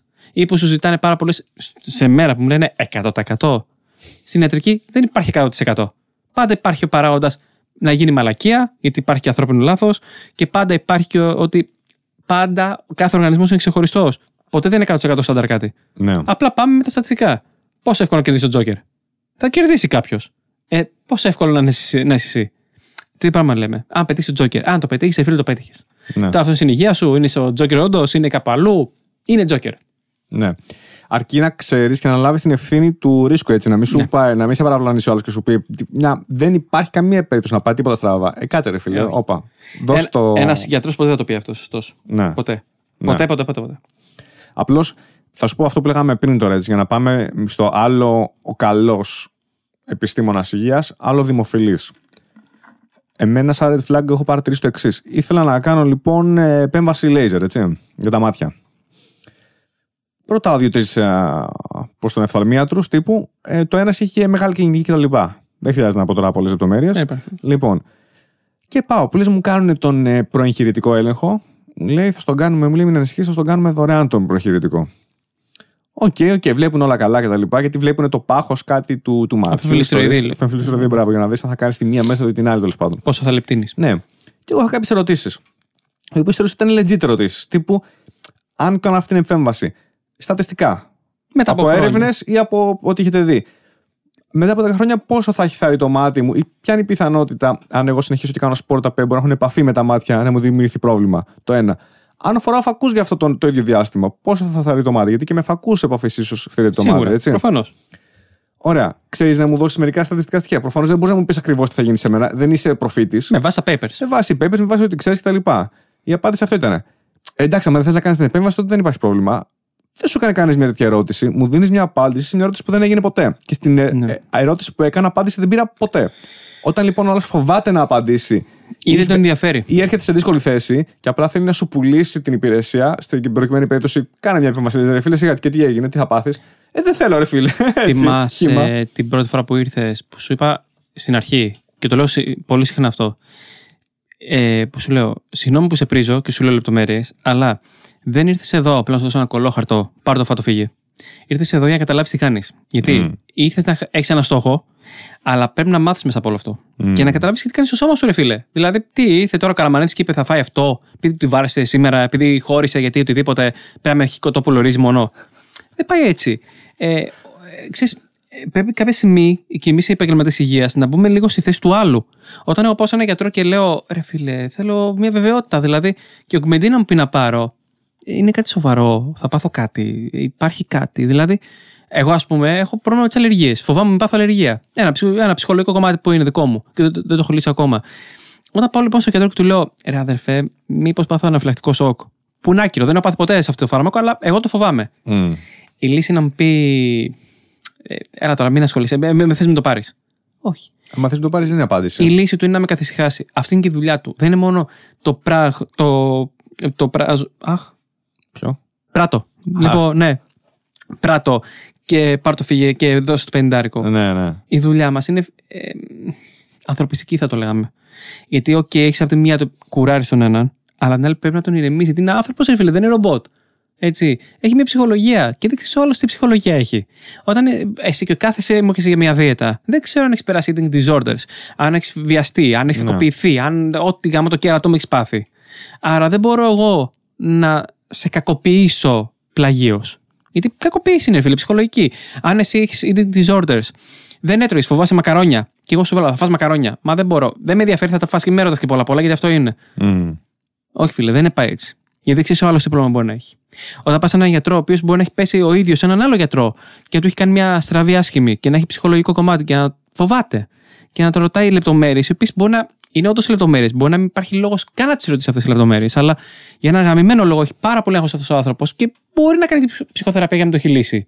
Γιατί ο άλλος να μην τον ηρεμήσει. Ναι. Τι είναι, 10 λεπτά τη δουλειά του. Και εκεί πάω στο άλλο κομμάτι, και εδώ θα γίνω πολύ κακός, όταν μου βάζεις το ένα πάνω στο άλλο ραντεβού. 6 ώρα, 3 ραντεβού και άλλο περιμένω 1 ώρα στην αναμονή. Αυτό, ρε φίλε, δεν είσαι επαγγελματίας. Κοιτάς να βγάλεις φράγκα. Αν θέλεις, βάλε, και αυτό και όλα είναι το συζήτητα πρόσφατα, βάλε 10 άτομα μέσα να δουλεύουν. Δεν θα βγει ποιότητα, θα βγει ποσότητα. Άρα, αν θες ποιότητα, θα πρέπει να κόψεις. Και αυτό είναι ένα μήνυμα και στους άλλους, στους ανθρώπους έξω, ότι αυτό που λέμε ότι ό,τι πληρώνεις παίρνεις εν μέρη ισχύει. Γιατί όταν εγώ μπορώ να δω μέχρι 15 περιστατικά και 20 την ημέρα για να είμαι efficient απέναντί σου. Θα πρέπει να σε χρεώσω. Αλλιώς σου βάλω 10 άτομα μέσα, θα σου χρεώνω 25€, λοιπόν, και θα σε βλέπει σήμερα η Λιάννα, αύριο η Δήμητρα, αύριο ο Μίτσος, μεθαύριο ο Τάκης. Λοιπόν, αυτό δεν είναι ποιότητα, ρε φίλε. Δεν είναι επιστήμη. Αυτό είναι βιομηχανοποιημένο. Μπράβο. Άρα, ναι, πλήρωσε 25 σου, μην παραπονηθείς αν πάθεις μια συνηγεία σου, μην παραπονηθείς αν χάνεις μισό κιλό αντί για 1 κιλό την εβδομάδα, μην παραπονηθείς γιατί δεν σου σηκώνεται, μην παραπονηθείς οτιδήποτε, εν πάση περιπτώσει, είναι αυτό. Έτσι, είναι τόσο απλά τα πράγματα. Δεν σου λέω δεν υπάρχουν εξαιρέσεις. Στον κανόνα, προφανώς και υπάρχουν άλλοι που χρεώνουν πάλι 60-70, ενώ πάλι είναι το ίδιο πράγμα. Αυτό δεν θα πάω σε αυτό το κομμάτι, ναι. Αλλά φαίνεται, ρε φίλε, με βλέπεις εμένα, ήρθε στο γραφείο μου. Είδες, βοηθώ με την έννοια να σε αναλάβει. Όχι. Μπορεί να έχω έναν άνθρωπο να με βοηθάει στις συζυγήσεις. Άλλο αυτό. Να έχω έναν να μου πάρει το ιστορικό. Άλλο κομμάτι αυτό. Αλλά ποτέ κανένας να σου βγάλει διτολόγιο παρά μόνο εγώ. Γιατί και εγώ είμαι επιστημονικά υπεύθυνος του κέντρου και εγώ είμαι διτολόγος. Σε μένα ήρθες. Για τη γνώση μου. Αν ήθελες να πήγαινες η γνώση, ξέρω εγώ, της Θέκλας, της Γκιόνη, πολύ καλή συνάδελφος και την αγαπώ κιόλας. Λοιπόν, θα πήγαινες στη Βαγιώτα, θα πήγαινες σε οποιοδήποτε άλλο. Γιατί έχεις δει κάτι άλλο. Όχι, ήρθε σε μένα. Ήρθε σε μένα, γιατί αγαπάς τη δικιά μου προσέγγιση, τη δικιά μου γνώση, ό,τι θες, τέλος πάντων, αγαπάς. Και την εμπειρία μου. Οκ, εντάξει, προφανώς. Άρα, δεν μπορούμε να τα έχουμε όλα. Ναι. Άρα, ναι, θα πρέπει να επιλέξεις κάποια στιγμή. Γίνει και αυτό που λέγαμε και πριν με το στούντιο, ότι θέλω να κάνω μια ηχογράφηση. Αν θέλω μια καλή ηχογράφηση, θα πρέπει να πληρώσω. Αν θέλω μια μέτρια δουλειάς, δεν θα πληρώσω τόσο. Αλλά μην περιμένω να έχω, πώς το λένε, cinematic φάση με τα τίποτα. Ναι. Δεν γίνεται. Επίσης, είναι αυτό. Πρέπει και να την πατήσεις λίγες φορές σε κάποιες άλλες περιπτώσεις. Ναι. Αυτό. Απλώς να είσαι λίγο, ρε παιδί μου, alert τύπου. Γιατί σου λέει, υπάρχει και το άλλο που είπες εσύ, ότι ο άλλος έχει το fame, μπορεί να είναι προσωπικότητα του TikTok, του Instagram, δεν ξέρω τι. Αδερφέ. Να την έχει δει κάπως. Εμείς σου στίζουμε. Ναι, το ξέρω, αλλά και πάλι. Γίνεται, υπάρχει ήδη. Εμείς σου στίζουμε. Από αυτό ξεκινά το πρόβλημα. Όταν. Δεν θα αναφερθώ σε όνομα. Λοιπόν, αλλά κάνουμε ονόματα. Μάλλον κάνουμε ανθρώπους ονόματα που φεύγουν από ψυχιατρικές, που είναι άφωνοι. Και άφωνοι, όχι άφωνοι, τύπου το λαρύγγι πονάει. Όχι να πατήσουν νότα, δεν πατάνε ούτε φωνή, όχι νότα. Λοιπόν, απλά επειδή βγάζουν κάτι το σουργελέ προς τα έξω και τους κάνουμε ονόματα, sorry, αλλά εμείς σου κάνουμε. Άρα, μήπως ο κόσμος πρέπει να αναρωτηθεί ποιον κάνει διάσημο, με ποιο κριτήριο. Όλοι γίνανε influencers, γι' αυτό γέλασα στην αρχή. Δεν είμαι influencer, φίλε. Τα συγχαίρω τα social. Τα κάνω μόνο γιατί είναι η δουλειά μου, πρέπει να βγάλω κάτι από εκεί. Ναι. Λοιπόν, δεν είμαι influencer. Χαίστηκα αν θα είμαι influencer. Δεν με ενδιαφέρει το να είμαι influencer. Με ενδιαφέρει το βράδυ να είμαι ήρεμος. Και πώς? Θα είμαι σωστός επιστήμονας, σωστός επαγγελματής υγείας. Αυτό. Όλα τα υπόλοιπα είναι masking. Αλλά για να φτάσω σε ένα σημείο, εσύ να μου πεις: έχω ένα καλό Instagram, εσύ και ο κάθε εσύ με χτίζεις. Αυτό είναι το κομμάτι. Ναι. Και για κάποιο λόγο με χτίζεις. Τώρα, αυτό είναι το θέμα, να βρούμε το λόγο. Άρα, όλοι πρέπει να αναρωτηθούν ποιους χτίζουν. Ναι, γιατί εντάξει, δεν είναι ότι είναι κακό να έχεις ένα Instagram, ένα TikTok στο οποίο δίνεις κάτι, έτσι. Ίσα-ίσα. Αρκεί να είναι legit αυτό που δίνεις, με σεβασμό, με. Ξέρεις. Να μην τα κάνεις απλά μόνο και μόνο σαν αυτός σκοπός. Να είναι απλά ένα εργαλείο της δουλειάς σου για να επικοινωνείς με τον κόσμο. Αυτό είναι, ένα εργαλείο της δουλειάς σου για να επικοινωνείς. Δεν είμαστε για όλα. Ναι, και δεν είναι πρέπει το βασικό σου. Αν αυτό είναι το βασικό σου, τότε κάνεις κάτι λάθος, έτσι. Μα πάντα το λέμε αυτό. Γιατί είναι μια ελεύθερη δουλειά, φίλοι, το social. Οπότε αν εγώ επικεντρωθώ μόνο στο social, δεν θα κάνω δουλειά στο γραφείο μου. Ακριβώς. Άρα κάτι θα χάσεις εσύ. Θα σε πάρει τηλέφωνο, Γιώργο, να σου πω: δεν μπορώ να πάρω στο ραντεβού, έχω γύρισμα. Τι κάνεις? Μαγειρεύω. Εντάξει, καλό και αυτό, αλλά δεν γίνεται πάντα. Και γι' αυτό κιόλας θα δεις έναν άνθρωπο ο οποίος δεν είναι τα social η κύρια δουλειά του, δεν μπορεί να είναι τυπικός. Δεν μπορεί να είναι ένας τυπικός influencer που θα ανεβάζω κάθε Δευτέρα, κάθε Τετάρτη, κάθε Παρασκευή. Μπορεί να γίνει ένα διάστημα, αλλά δεν μπορεί να γίνει συνέχεια. Γιατί έχω και τους ασθενείς μου. Δεν μπορώ να τους παρατήσω για να τραβάω καρμπονάρες και πίτσες. Φυσικά. Έτσι. Φυσικά. Οπότε κάποιος, αυτό που σου λέω, αυτός που ανεβάζει content καθημερινά κτλ., πώς γίνεται να είναι καλός αυτό που κάνει? Ή έχει συνεργάτες. Αν έχει πολλούς συνεργάτες. Ναι, αυτό. Εντάξει, αυτό ακούω. Μπορεί να έχει, αλλά. Ναι. Ναι. Για να πάμε λίγο σε ένα άλλο κομμάτι που θα ήθελα έτσι να συζητήσουμε. Μίλησες πριν από λίγη ώρα για κάποια πρόσθετα στη διατροφή, το τι παίρνεις έξτρα για να τονώσεις τον οργανισμός. Κάποια μπορεί να είναι legit, κάποια όχι, κάποια είναι παρεξηγημένα, κάποια όχι.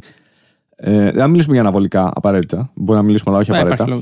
Αλλά κάποια πράγματα που, ας πούμε, άμα θέλεις να κάνεις για αθλητική, έτσι, για ένα αθλητικό τρόπο ζωής, για sports nutrition που λες. Ναι. Η κρεατίνη. Που σου έχω πει. Πέρα από την πρωτεΐνη που πλέον περισσότερο νομίζω ότι το έχουν ενεργοποιήσει. Δεν νομίζω ότι θα πει κανείς ότι η πρωτεΐνη σε σκόνη κάτι κακό. Είναι ένα συμπλήρωμα διατροφής. Η κρεατίνη είναι ενοχοποιημένη ακόμα. Εμένα στο μελέτη μου, συνείδησή μου ήταν λίγο. Τι παίζει? Κρεατίνη, μη πάρεις ποτέ, θα πεθάνεις. Παύση, απλά το θέλω για το βίντεο για να κάνω clickbait. Ναι. Για μετά, για το call-up. Η κρεατίνη, όντως υπάρχει ακόμα παρεξήγηση πάνω σε αυτήν, ειδικά για τους πιο παλιούς. Είναι ένα συμπλήρωμα το οποίο το αγαπάμε. Το λατρεύουμε, όχι απλά το αγαπάμε. Κανένα paper πλέον δεν έχει δείξει κάτι πρόβλημα. Εκτός αν κάνεις overdose, θα την πάθεις. Οπότε δεν μου λέει κάτι. Ναι.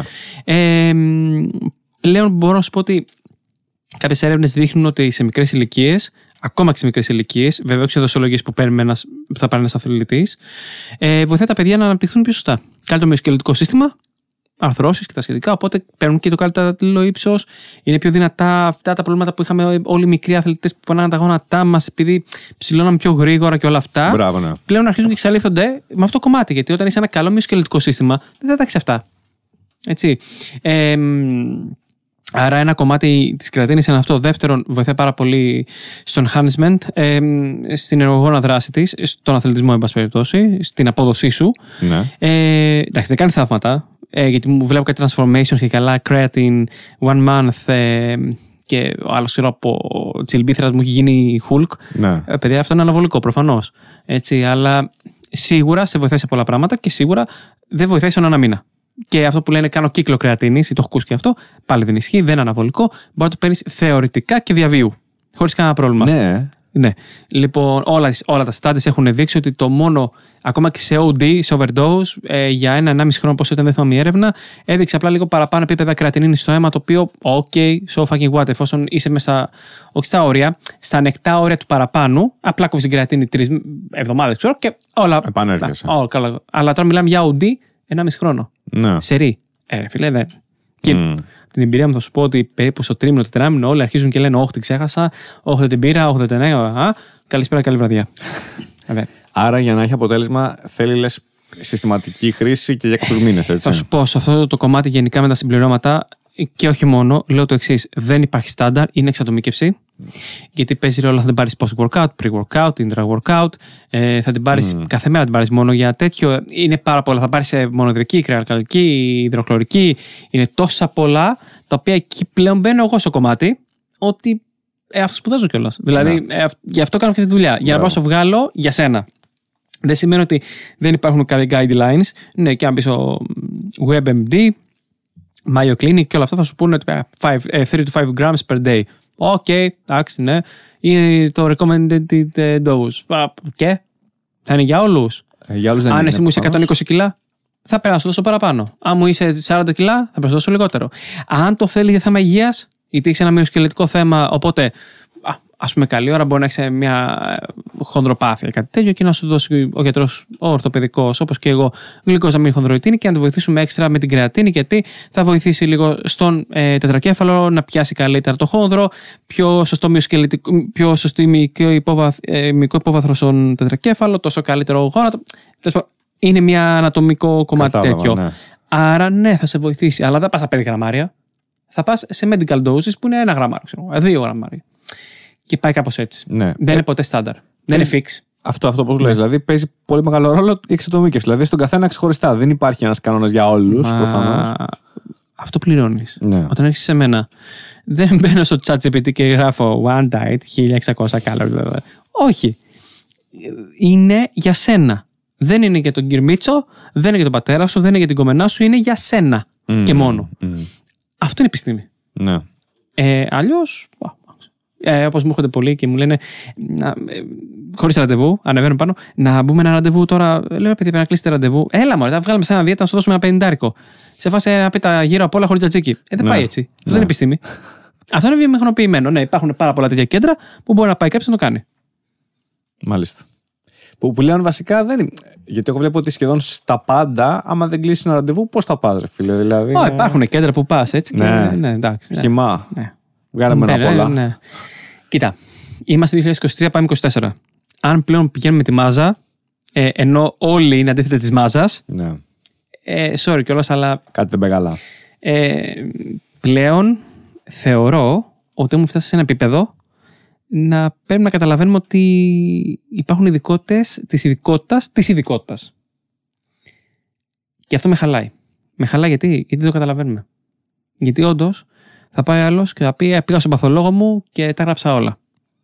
Όχι, ρε φίλε, είσαι 2024 το κεράτο μου. Δηλαδή, έχει εξελιχθεί τόσο γαμμένη επιστήμη για να πάρεις το 400% παραπάνω από αυτό που θέλεις.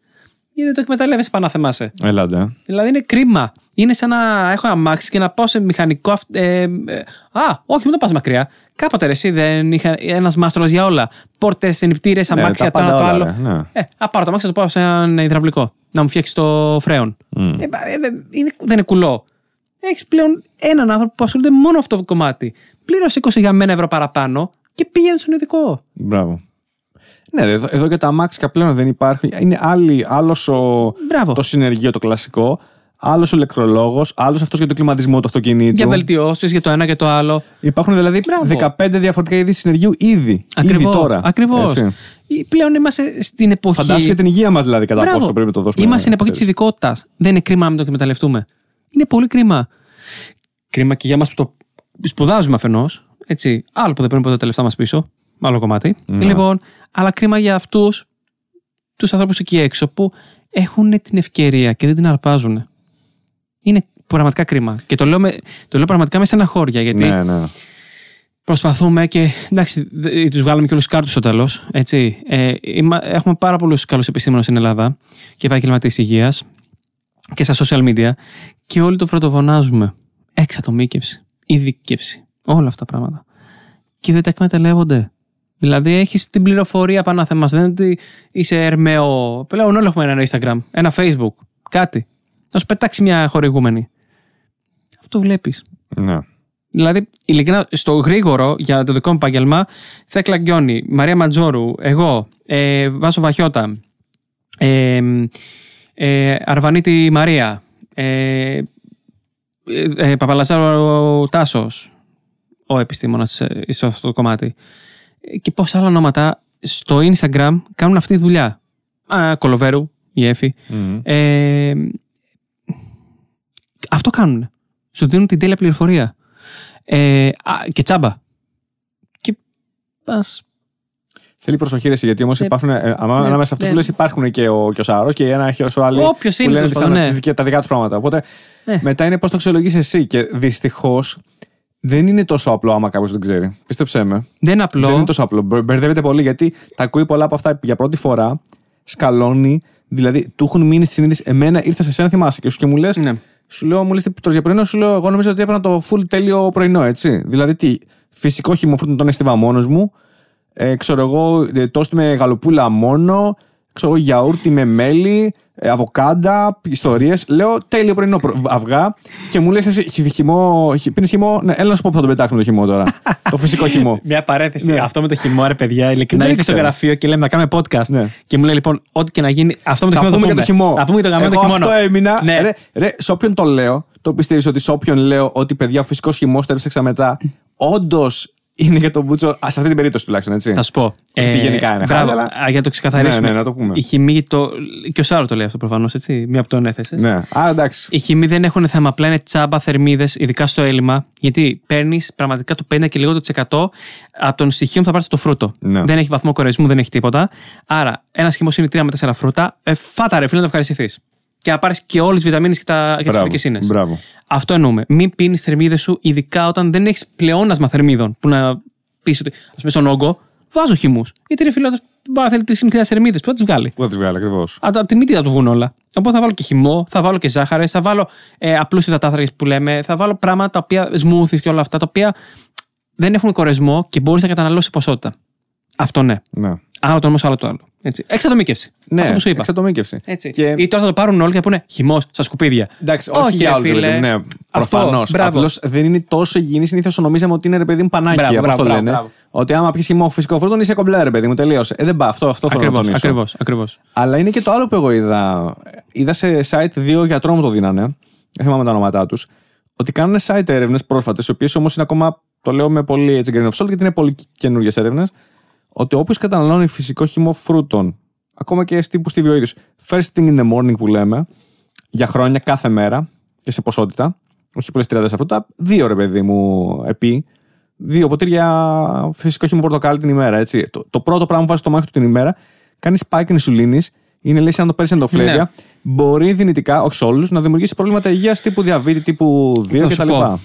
Δεν ισχύει τόσο. Βέβαια θα μου στείλεις τα papers που είδες. Ναι, θα στείλω. Λοιπόν, γιατί το έχουμε πει και εμείς και σαν φοιτητές το είχαμε μάθει και αυτό, η αλήθεια είναι.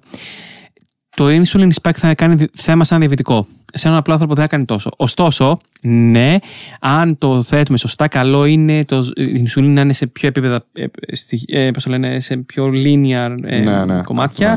Για να μην έχεις πίνες, να μην έχεις ζαλάδες, να μην έχεις αυτά τα κράστα περίεργα. Βέβαια, από άποψη υγείας, ας πούμε είναι κάτι τρομερό. Δηλαδή, πιο πολύ επικίνδυνο η παχυσαρκία, το πλαχνικό λίπος. Καλά, δεν το συζητώ. Παρά αυτό που σημαίνει ότι στατιστικά. Κάποιος έχει θέμα με διαβήτη, με καρδιακά, κυρίως λόγω κιλών και κακής ποιότητας ζωής. Ναι, παρά ένα χυμό. Παρά χυμού. Ναι, μην τελάχομαι. Άρα, ναι, σε αυτό το κομμάτι θα σου πω κατά κύριο λόγο, στο lifestyle. Από εκεί πέρα όμως, επειδή δεν έχω δει τις έρευνες που έχεις δει, θέλω να τις δω.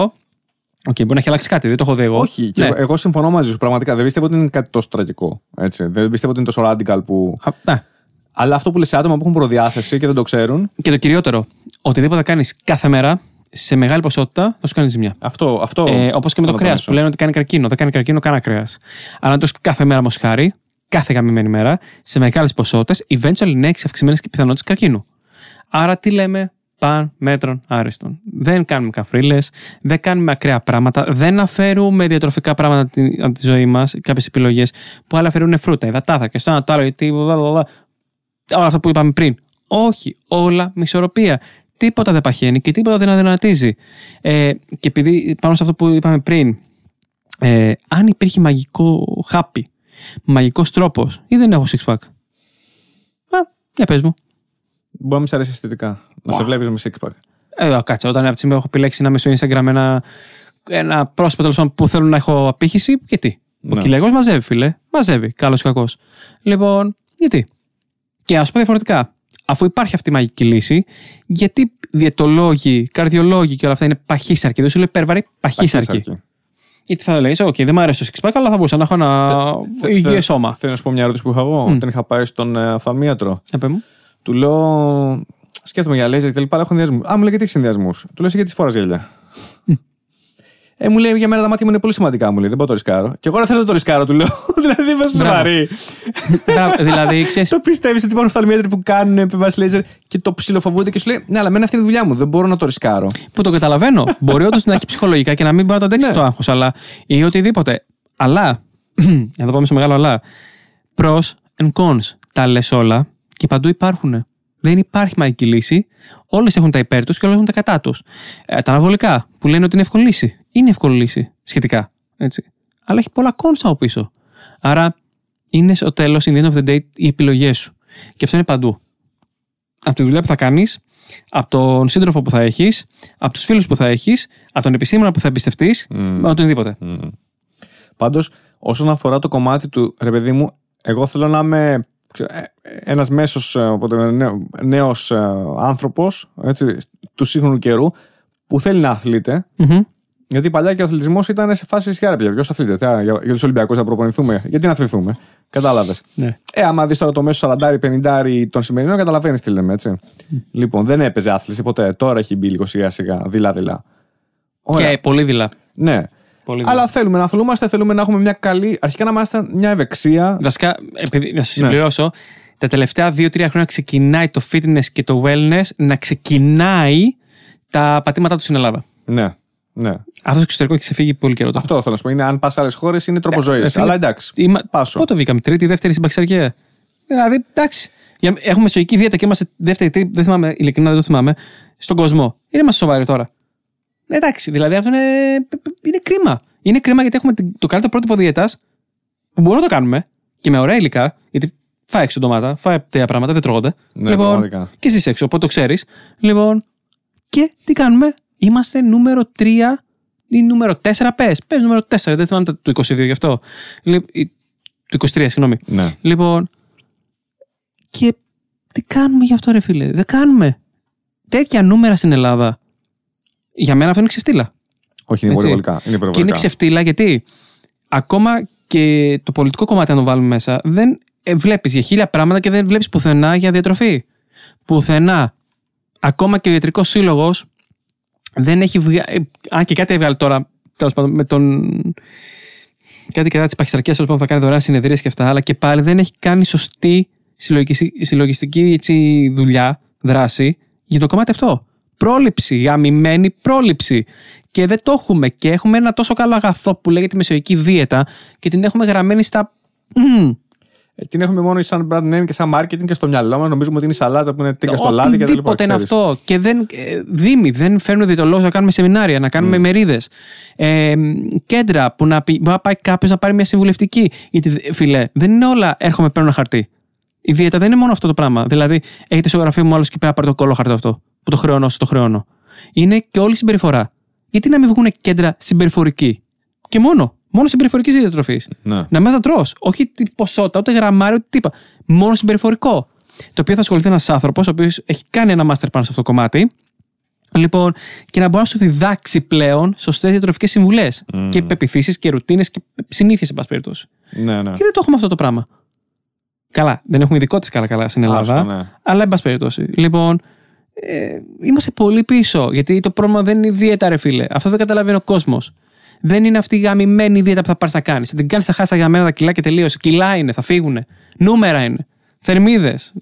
Διοξείδιο του άνθρακα συγκεκριμένα. Λοιπόν, είναι το μετά. Είναι ο τρόπος ζωής. Να σου γίνει αυτό τρόπος ζωής. Τρόπος ζωής και να έχεις sustain, να έχει διάρκεια δηλαδή. Αν δεν έχει διάρκεια, θα είσαι μεροκάματο των διαιτολόγων. Και το λέω χαριτολογώντας, αλλά το λέω και στους πελάτες μου και λέω: βγάζουμε λεφτά επειδή εσείς δεν μας ακούτε. Ναι. Όχι όλους, αυτούς που τέλος κάνουν μια σοβαρή δουλειά. Γιατί απλά προσπαθούμε να σας μάθουμε και το μυαλό σας είναι να χάσετε γρήγορα τα κιλά σας. Χαίστε το αυτό. Δηλαδή, το πρόβλημά σου είναι το 40, το 6 που θα δώσεις. Αυτό είναι το πρόβλημά σου. Θα σου χαρίσω, ρε αδερφέ, άμα είναι αυτό το πρόβλημά σου. Αν αυτό τόσο είναι το πρόβλημά σου. Το πρόβλημα δεν είναι αυτό ποτέ. Το πρόβλημα είναι το να μάθεις να τρως. Και ξέρουν οι αθλητές αυτό, γιατί είναι άλλο κομμάτι. Αλλά όταν πας για ένα διαιτολόγιο, δεν μπορεί να κάνεις για το γιογιό στα κιλά σου. Για να το κάνεις, κάτι έχει πάει λάθος συμπεριφορά σου. Είναι θέμα νοοτροπίας. Άκουσα με, εγώ τώρα που ξεκίνησα διατροφή, πρόσεξα να τι παρατήρησα. Με αντιμετωπίζουν πολλοί στον περίγυρό μου σε φάση, τι κάνεις εκεί, τι είναι αυτό που κάνεις, γιατί το χρειάζεσαι πραγματικά. Έλα, πάμε μια μπύρα. Δεν κάνω πλάκα. Ναι. Δεν κάνω πλάκα. Ναι. Τύπου, γιατί το κάνεις αυτό στον εαυτό σου. Τύπου, τι σου φταίει. Τι σου φταίει, ρε παιδί μου. Και όχι η μάνα μου που είσαι η μάνα μου, 55 χρονών, ξέρω εγώ, εντάξει. Όχι, όλοι οι φίλοι τους φαίνεται ακραίο. Τύπου, έχεις ανάγκη να χάσεις. Λέω, δεν είναι αυτό. Δεν είναι ότι αν έχω ανάγκη κάτι. Είναι ότι έχω βάλει κάποιους τρόπους να πετύχω για να έχω μια πιο ισορροπημένη διατροφή στην πορεία. Δεν θεωρώ ότι είναι ισορροπημένο το ό,τι κάτσει να φάω, ας το φάω. Και θέλω να σου πω, δεν υπάρχει αυτό, το σκεφτόμουν εχθές. Το αλκοόλ, επειδή έχω κόψει σχετικά και το αλκοόλ, όχι τελείως, αλλά σε τεράστιο βαθμό. Εμένα μου άρεσε πολύ να πίνω, να βγαίνω για να πίνω, ρε παιδί μου. Έχω και φίλους που μου μια φάση βγαίνουν και πίνουν με το ζόρι, γιατί απλά κάτι να πιω. Και άλλους που και αυτοί το γουστάρουν πολύ. Ρε, σε όποιος με βλέπει στο μπαρ να παραγγέλνει ανθρακούχο νερό, με κοιτάζει και μου λέει τι συμβαίνει. Έχεις αντιβίωση. Ναι, τι συμβαίνει, γιατί, για ποιο λόγο. Τύπου το αλκοόλ είναι το μόνο ναρκωτικό στον κόσμο που άμα δεν το πάρεις, όλοι σε ρωτάνε τι έχεις. Και όχι μόνο, για ποιο λόγο, τι έχεις πάθει. Δεν περνάς καλά. Δηλαδή πρέπει να πεις αλκοόλ για να περάσεις καλά. Εντάξει. Εμένα σου λέω, μου αρέσει το αλκοόλ, μου αρέσει το κεφάλι που μου κάνει, γουστάρω.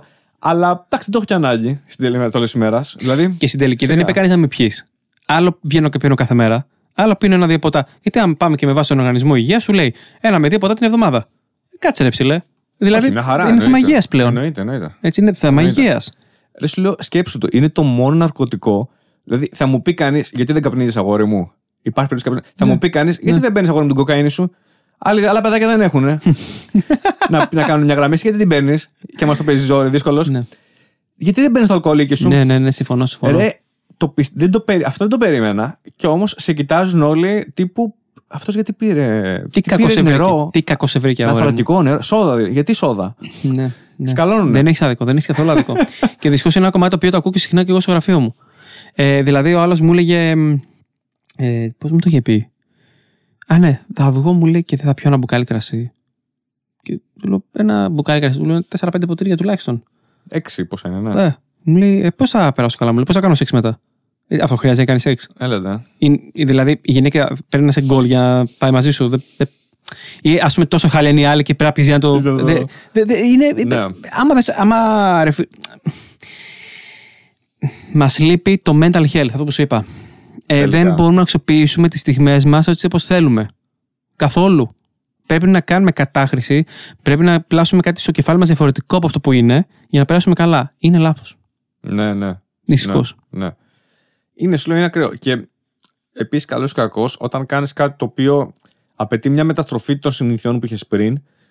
Είναι δύσκολο. Δεν έχεις τον περίγυρο, όχι να σε στηρίξει απαραίτητα, αλλά τουλάχιστον να μην σε αποτρέπει. Να σε βοηθήσει με έναν τρόπο. Σκέψου να κάνεις παρέα. Να πιάνω εγώ τώρα, παρέα με ένα όμο και φίλοι μου και να τρώνε όλη μέρα πιτόγυρα και μπέργκερ. Και εγώ να βγαίνω μαζί τους και να βλέπω να τρώνε πιτόγυρα μπέργκερ back to back. Δεν βοηθά ακριβώς το ότι θέλω να χτίσω ένα άλλο mindset. Κατάλαβες. Αλλά αυτό μη φτιάχνει που θέλω να φάνε μια χαρά. Εντάξει, ναι, να το κάνουμε. Αλλά... Okay, whatever, αλλά. Πάντα. Εντάξει, αυτό βέβαια κάνω το συζητήσουμε και με έναν ψυχολόγο που σίγουρα το ξέρει πιο to the point. Αλλά επειδή είναι και το δικό μου κομμάτι και το βλέπω συνέχεια,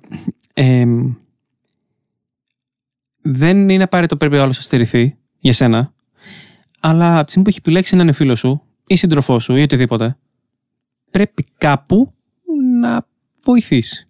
Όχι πάντα. Γιατί και εγώ τα κάνω δίαιτα, ξέρω εγώ. Λοιπόν, δεν περιμένω τους άλλους να κάνουν δίαιτα μαζί μου. Όχι βέβαια, εντάξει, δεν το συζητάμε. Αλλά θα σου πω, όταν ξέρω ότι δεν μπορώ να πειθαρχήσω, θα πω, αδερφέ, πήγε στον κολλητό μου.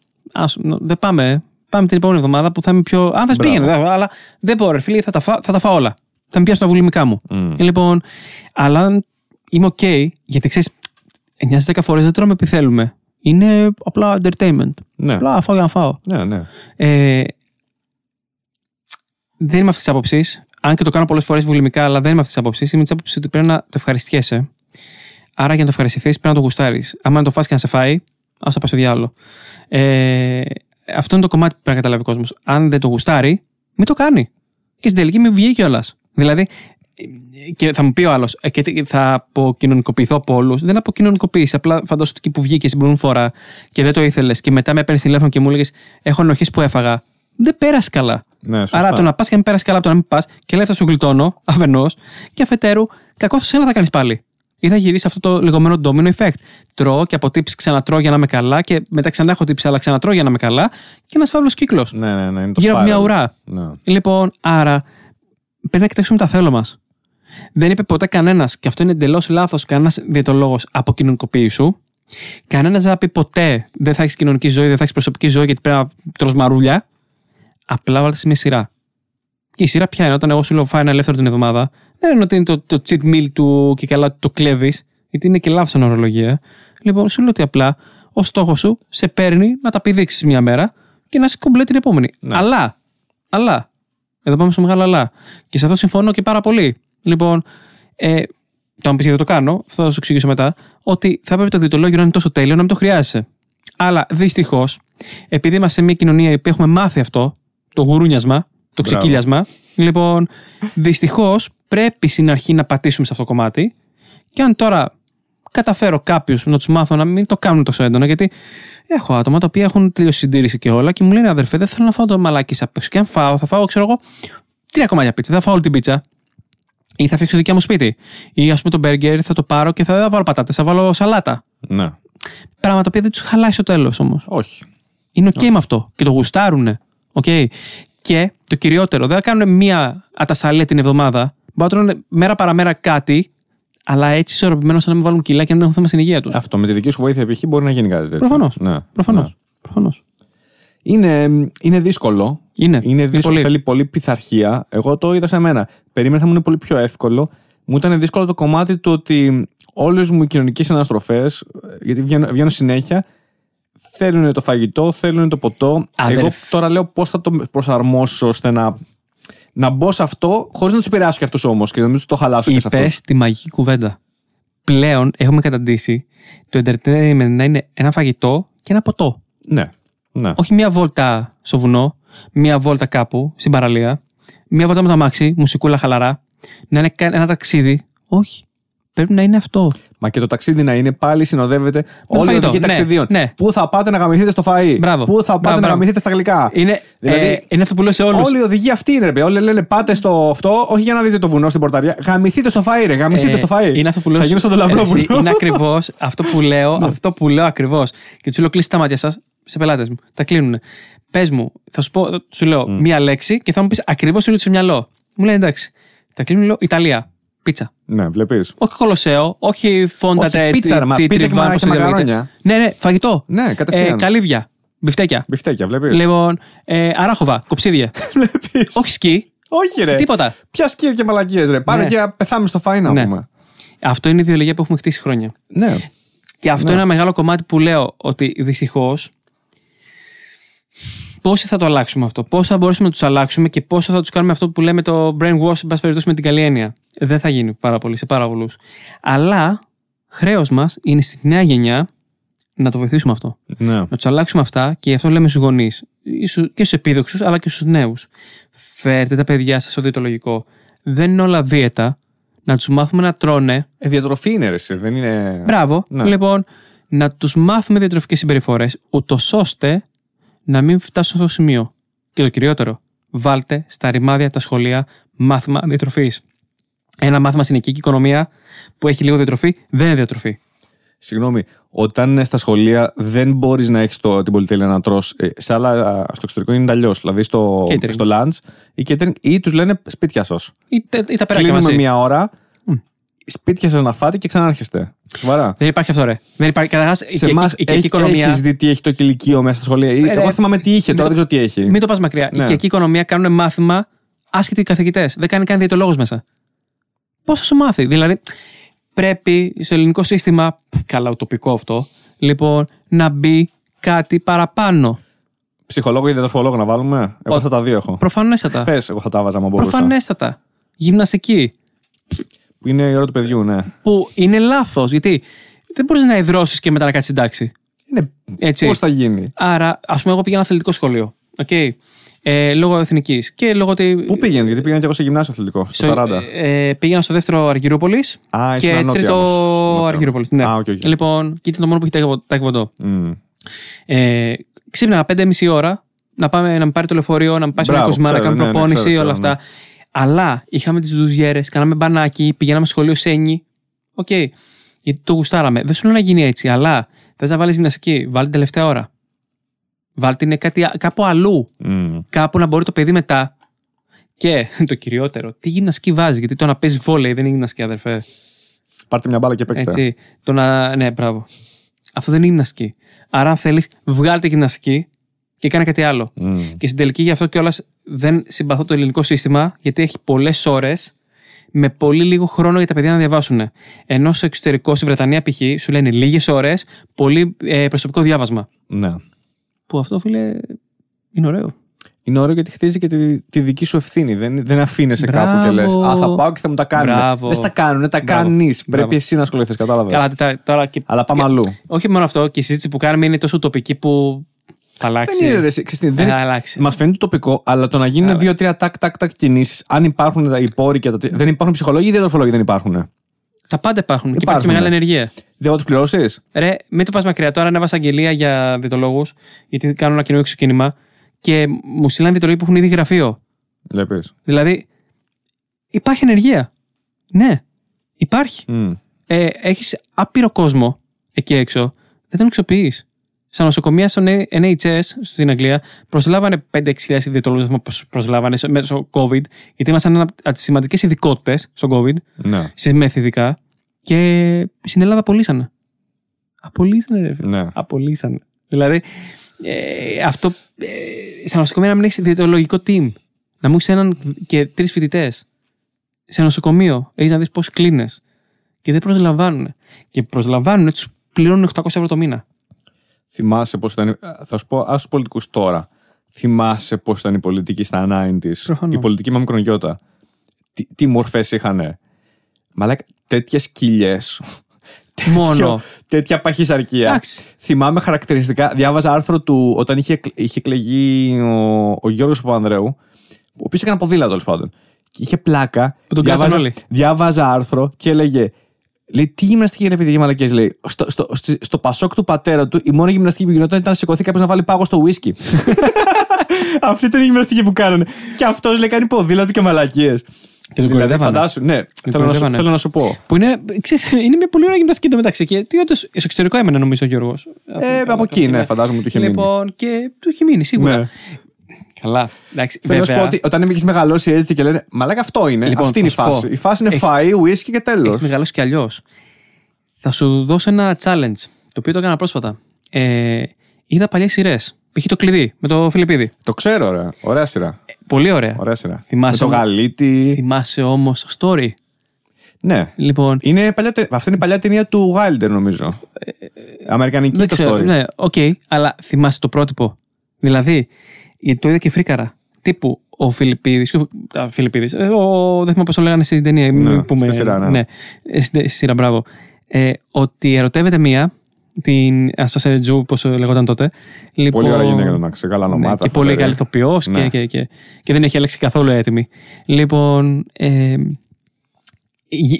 Καταλήγουν μαζί και την κερατώνει ενώ είναι έγκυος. Αυτό το θυμάμαι, ναι. Λοιπόν, αυτή τον παρακαλάει. Τη βρίζει, μετά ο άλλος δέρνει τη γυναίκα του και του λέει άλλος, έλα μην τη δέρνεις ρε, σήμερα αύριο πάλι. Δηλαδή ρε. Πρότυπα τα οποία μετά λέμε γιατί ξύπνησε άλλος και είναι δολοφόνος, γιατί ξύπνησε και είναι αυτό, γιατί ξύπνησε το ένα. Άρα αν ξεκινάς από όλο αυτό και σε διατροφή θα παίξει ρόλο και σε όλα θα παίξει ρόλο. Όταν ας πούμε στις σειρές παλιές έμπαινε ο τέτοιος και λέγε γυναίκα έχουμε φάει, άρα αυτός δεν μαγείρευε. Όταν τώρα μου κοιτάει ο άλλος και μου λέει φίλε, σιγά με μαγειρέψω. Ναι, είναι η αλήθεια. Οπότε όλα αυτά τα πρότυπα που βλέπεις και σου περνάνε, όλα έχουν μια πυραμίδα. Μαζεύονται αθρηστικά. Άρα στο τέλος θα σου βγουν κάπου. Και στη διατροφή σου. Και στη ψυχολογία σου. Και σε χίλια πράγματα τέλος πάντων. Γιατί ξέρεις, τώρα έχουμε ανοίξει βέβαια το θέμα πολύ, αλλά αυτό που εξηγώ στον κόσμο ότι δεν είναι δίαιτα σαν δίαιτα μόνο. Είναι πολυπαραγωγικό.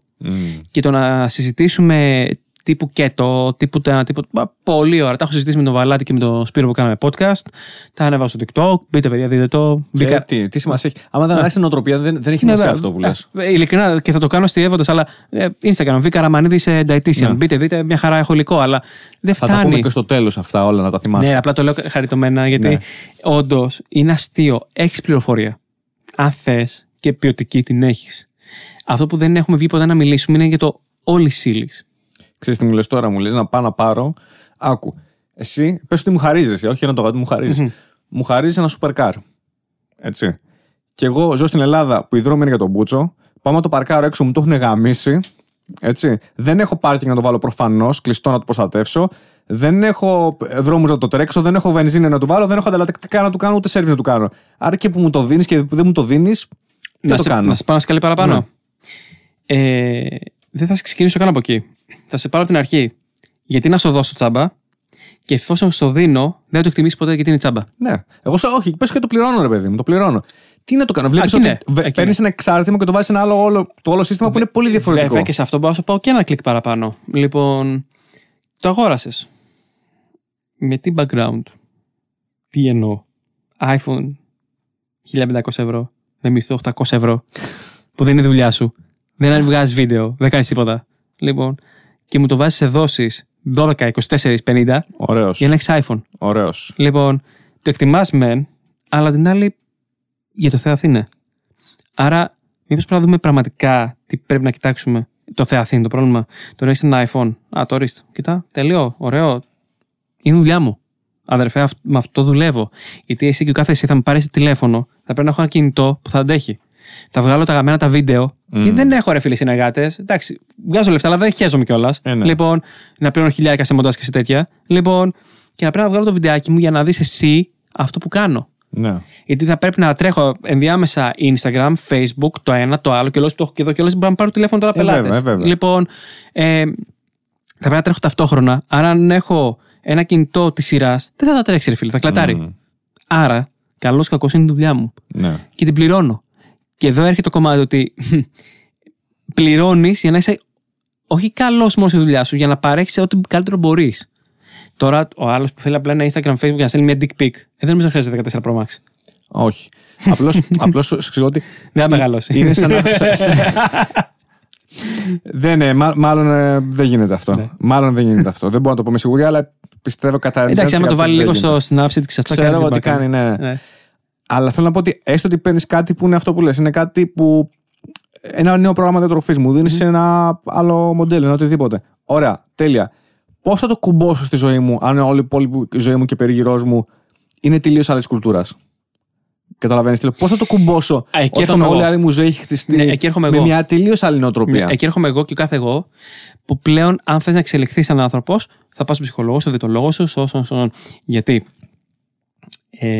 Δεν είσαι παντογνώστης και δεν είσαι Θεός. Ακόμα και εγώ που είμαι διαιτολόγος, είμαι αδύναμος άνθρωπος, ρε φίλε. Πολλές φορές. Δεν μπορώ να βγάλω θήτα στον εαυτό μου. Τηλέφωνο, π.χ. Καλή ώρα. Ναι. Το συζητάω. Ευελινά, μια συναδελφός μου. Βγάλουμε μια δίαιτα, φίλε. Δεν είμαι καλά. Μα ρε Βασίλη, ξέρεις τώρα. Ο Βασίλης είναι ο Βασίλης. Μπορεί να είναι καλός στη δουλειά του, μπορεί να μην είναι, μπορεί οτιδήποτε, αλλά είναι ο Βασίλης. Άρα ο Βασίλης θέλει τη βοήθειά σου. Μπορεί σε δεύτερο χρόνο να είναι OK και να μπορεί να το χειριστεί μόνος του, αλλά στην παρούσα φάση δεν μπορεί. Σωστό. Και έχω γνώση. Και βασικά πάμε αυτό ότι έχω όχι απλά τη γνώση, έχω όλη την περιφερειακή γνώση που προσπαθώ να σου μεταλαμπαδεύσω σε ένα και σε εγώ θα εσένα, και δεν μπορώ να το κάνω και μόνος μου. Ναι. Άρα πολλές φορές, γιατί μου λένε, ναι, OK, γιατί εγώ του λέω στην αρχή ότι δεν είναι η δουλειά μας ενός μήνα, η δουλειά μας είναι να μπορέσω να σε μάθω να μην με ξαναχρειαστείς, να γίνεις ένας διαιτολόγο του εαυτού σου. Αλλά, πάντα λέω ένα disclaimer. Θα υπάρξουν στιγμές που θα με χρειαστείς. Μην διστάσεις. Ας είναι, πώς πηγαίνεις κάθε χρόνο για το check-up σου. Α, κάνεις ένα check-up κάθε χρόνο. Ναι. Πήγαινε κάθε χρόνο σε έναν διαιτολόγο. Σωστό. Κάνε μια λιπομέτρηση. Όχι κάθε χρόνο, κάθε τρίμηνο. Δηλαδή, τα 10-15 ευρώ θα σας πειράξουν, κόψε 3 καφέδες και κάνε. Μιλάμε για το τρίμηνο. Έτσι. Ένα καφέ το μήνα κόψε και βγάλει τη λιπομέτρησή σου. Άρα, είναι τι έχουμε μάθει. Όχι το τι είναι. Γιατί εκεί πάμε και στο άλλο κομμάτι, έτσι, απλά πάλι θα το ανοίξω. Είναι ότι λέμε, α, είναι ακριβώς ο διαιτολόγος. Αλλά iPhone θα πάμε να πάρουμε. Α, τώρα φίλες, χρεώνει 40 ευρώ, το λέω ούτως ή άλλως και στο online το έχω. Λοιπόν, χρεώνει 40 ευρώ. Γιατί τόσα πολλά. Θέλω να σου πω κάτι. Έτσι, αλλά το βράδυ θα πάω να ανοίξω μια γκρέγκου στον Οικονομόπουλο 500 ευρώ. Θέλω να σου πω κάτι. Που δεν είναι κακό, μισό και θα μου πούνε τώρα, επιλογή μου είναι. Επιλογή σου. Αυτό εξηγώ σε όλους. Είναι επιλογές. Απλά οι επιλογές σου να είναι προς όφελο σου, όχι προς όφελος τους και όλων των γίνω πέρα από σένα. Θες να γίνει οριστικός. Προφανώς η επιλογή σου είναι. Απλώς είναι η λάθος επιλογή. Είναι σαν να μου λες, έχω γνώμη. Σωστά έχεις γνώμη. Απλά είναι λάθος γνώμη. Μπορεί να είναι λάθος γνώμη. Θα σου πω, δεν πιστεύω ότι υπάρχει σωστό ή λάθος σε μερικά πράγματα. Αν εννοείς ότι θα μαγείας είναι λάθος. Okay. Αυτό, αλλά θα σου πω το εξής. είναι σωστό για εσένα ή λάθος για εσένα. Εκεί εγώ ρωτάω πάντα. Και εφόσον είναι σωστό, κάντο. Και στην τελική. Αυτό το λέω και σε όλους που έρχονται. Γιατί μου λένε, με έχεις βάλει συστέρηση. Που δεν βάζω, απλά πολλές φορές μπορώ να τους κόψω. Δεν μας βάζεις εσύ. Εγώ βάζω τον εαυτό μου συστέρηση. Θα σου πω, όχι. Επειδή π.χ. μου λένε το αλκοόλ, που μπορεί τις δύο εβδομάδες να το κόψω εντελώς. Okay. Ωραία. Που δεν το κόβω γενικώς, αλλά δύο εβδομάδες το κόβω. Για τους δικούς μου λόγους. Ναι. Λοιπόν, και μου λένε, με έχεις βάλει συστέρηση χωρίς αλκοόλ. Και τους λέω το εξής. Δεν σε βάζει κανένας σε στέρηση. Αν γουστάρεις, πιες.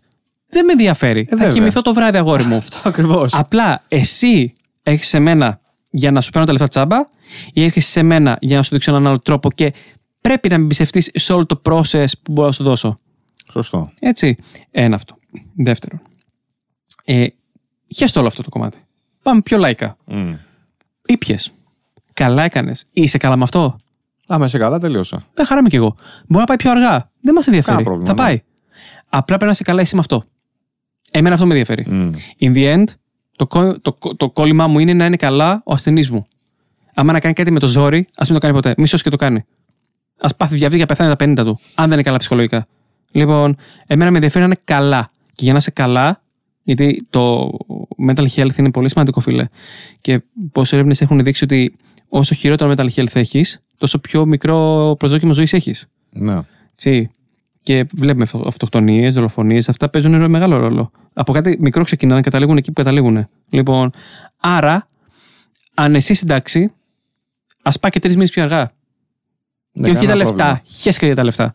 Και αντικειμενικά να μιλήσουμε και ας βγουν και δημόσια αυτοί οι ασθενείς μου που το έχω κάνει, σε πώς δεν έχω χρεώσει συνεδρία που μου λένε δεν έχω λεφτά. Μου τελείωσαν. Ενώ έχουν ξεκινήσει τη δουλειά και τους λέω: ωραία, έλα και αν ποτέ έχεις, μου τα δίνεις. Αν δεν έχεις, τα έχω βάλει στον κόλο μου.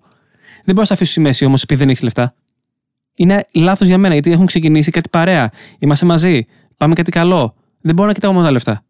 Έτσι. Θα μου πεις, είναι η δουλειά μου. Η δουλειά μου είναι. Οκ. Okay. Αλλά και η δουλειά μου είναι να σε κάνω καλύτερο άνθρωπο σε αυτό το κομμάτι. Οκ. Okay. Και να σε βοηθήσω. Άμα είναι επειδή δεν έχεις λεφτά να σε παρατήσω, φίλε, δεν κάνω έργο. Επιχείρηση κάνω. Την κάνω. Αλλά πρέπει να έχουμε λίγο, ξέρεις, ένα balance. Οκ. Okay. Αν ποτέ έχεις, δώστα μου.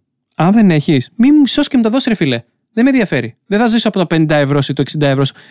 Εν μέρει, κατάλαβες που θέλω να σου πω, έτσι. Ναι. Αν εγώ κοιμάμαι καλά τα βράδια, ας μου λείψουν και 5 καφέδες και 1 γκρέκους και μία έξοδος και 1 ταξίδι. Γιατί εν τέλει αυτό είναι. Οι επιλογές. Αυτές μας καθορίζουν και αυτές μας κάνουν να κοιμάμαστε ήσυχα τα βράδια. Σωστός. Πολύ σωστός. Κάνεις ένα πολύ ωραίο ραντ υπέροχο. Εμένα μου άρεσε πάρα πολύ. Και έχεις δίκιο. Εγώ σου λέω σε αυτό συμφωνώ 100%. Είναι ακριβώς έτσι.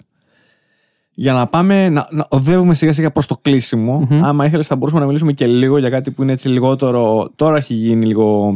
Ανεβαίνει στη διατροφή μας. Το functional food που μου ξαναφέρει. Αν θες να μιλήσουμε. Υπάρχει το αποδομημένο, και αυτό της μόδας πολύ. Δηλαδή, εγώ είχα πάει στην Ύδρα και είχα φάει ένα πολύ ωραίο πανάκριβο. Είχα πληρώσει 25 ευρώ παστίτσιο. Ναι. Ήταν σαν της μάνας μου, αλλά ήταν αποδομημένο. Okay. Ήταν απλά δηλαδή μακαρόνια με κιμά. Και λίγη μπεσαμέλ κάπου στην άκρη. Ναι.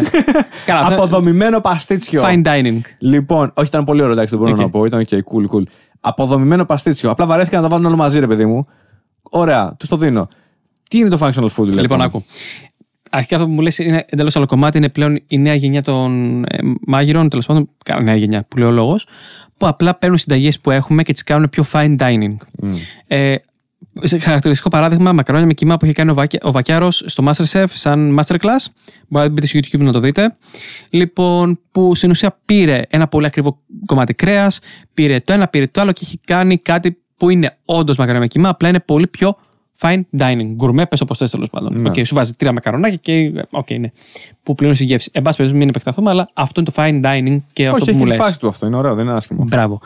Από εκεί πέρα, το functional food είναι εντελώς άλλο κομμάτι. Ναι, το functional food είναι το εξής. Όταν παίρνεις μια συνταγή. Γιατί functional είναι λειτουργικό που λέμε. Okay.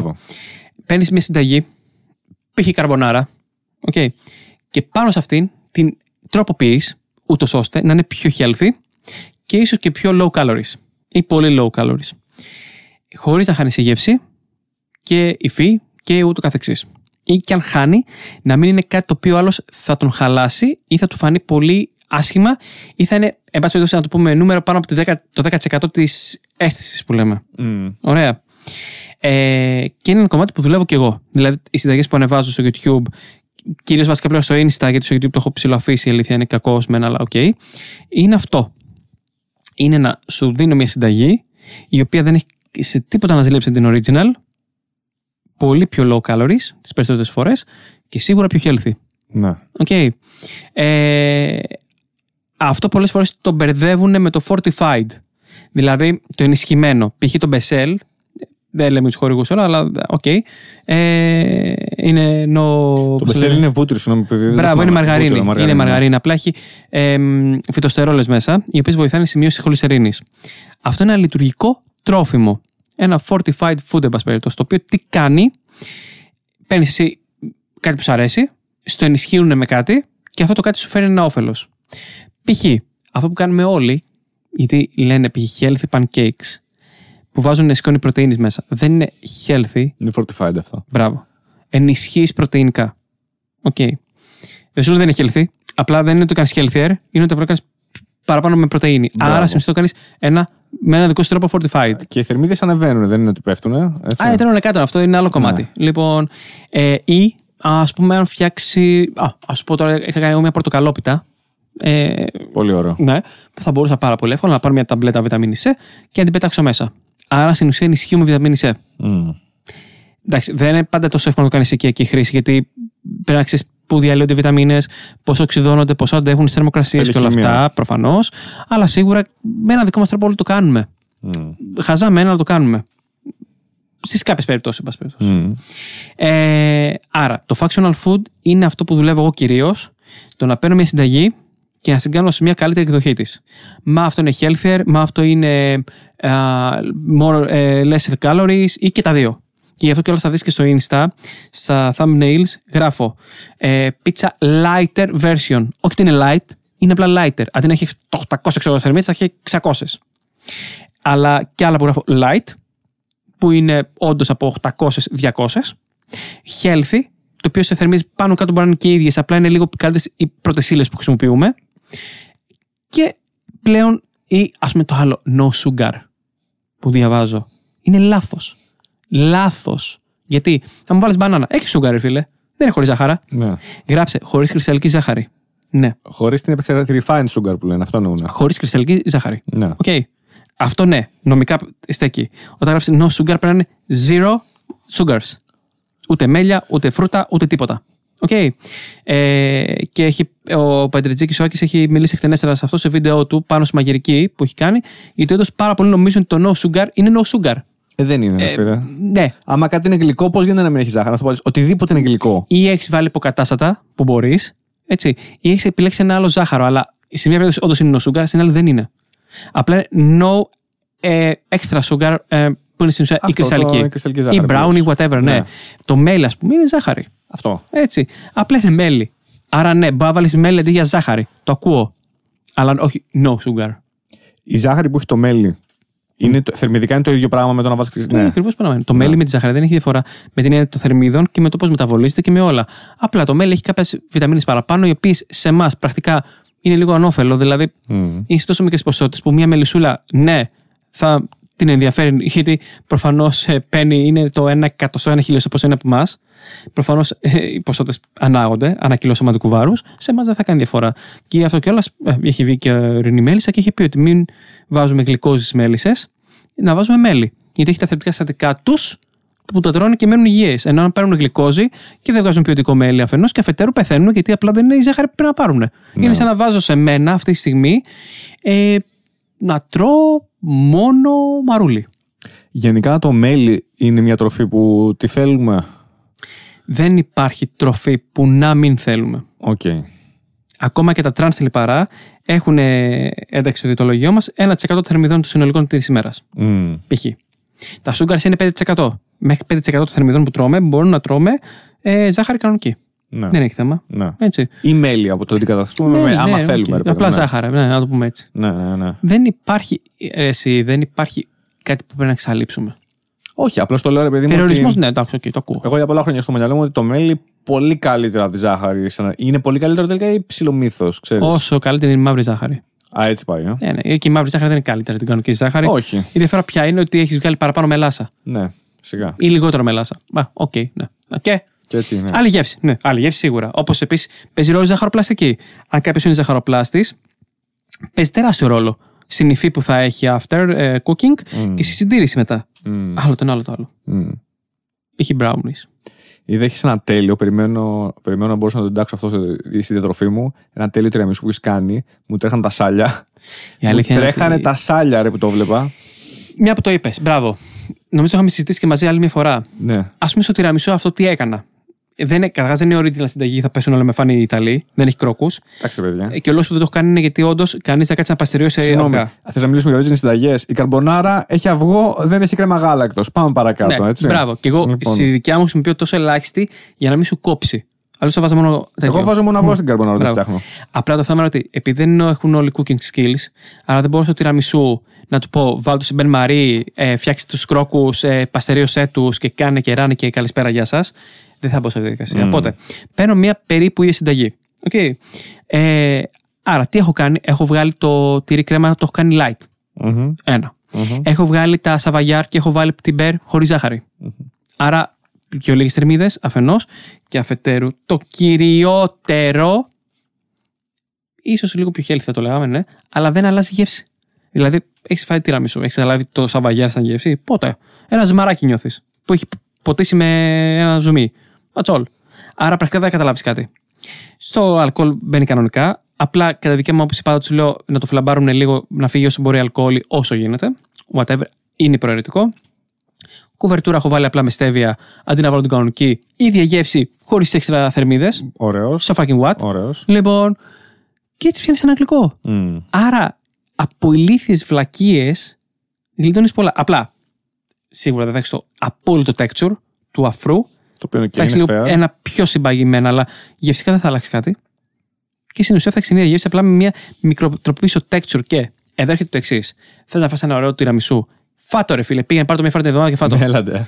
Αλλά αν θες κάθε μέρα να τρως τυραμισού, είναι μικρό το κακό σε σχέση με αυτήν την αλλαγή που σου κάνω. Ναι. Αυτό είναι το 10% που σου είπα. Που απλά δεν θα έχεις αυτό που λέμε την αέρινη υφή. Θα έχεις λίγο πιο συμπαγή υφή. Την πιο γκρεμώδες.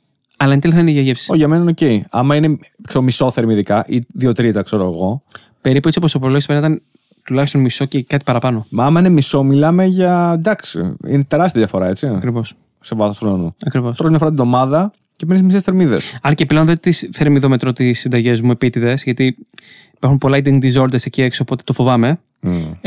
Αλλά. Τις θερμιδομετρώ για μένα, για να ξέρω τι βγάζω, αλλά γενικά δεν τις θερμιδομετρώ προς τα έξω. Ναι. Αν με ρωτήσεις κάποιος θα το απαντήσω, αλλά γενικά δεν θέλω να βγαίνουμε τόσο με τις θερμίδες, γιατί έχει γίνει λίγο πανζουλισμός με αυτό ότι όλα καλωρίς, όλα καλωρίς, όλα καλωρίς.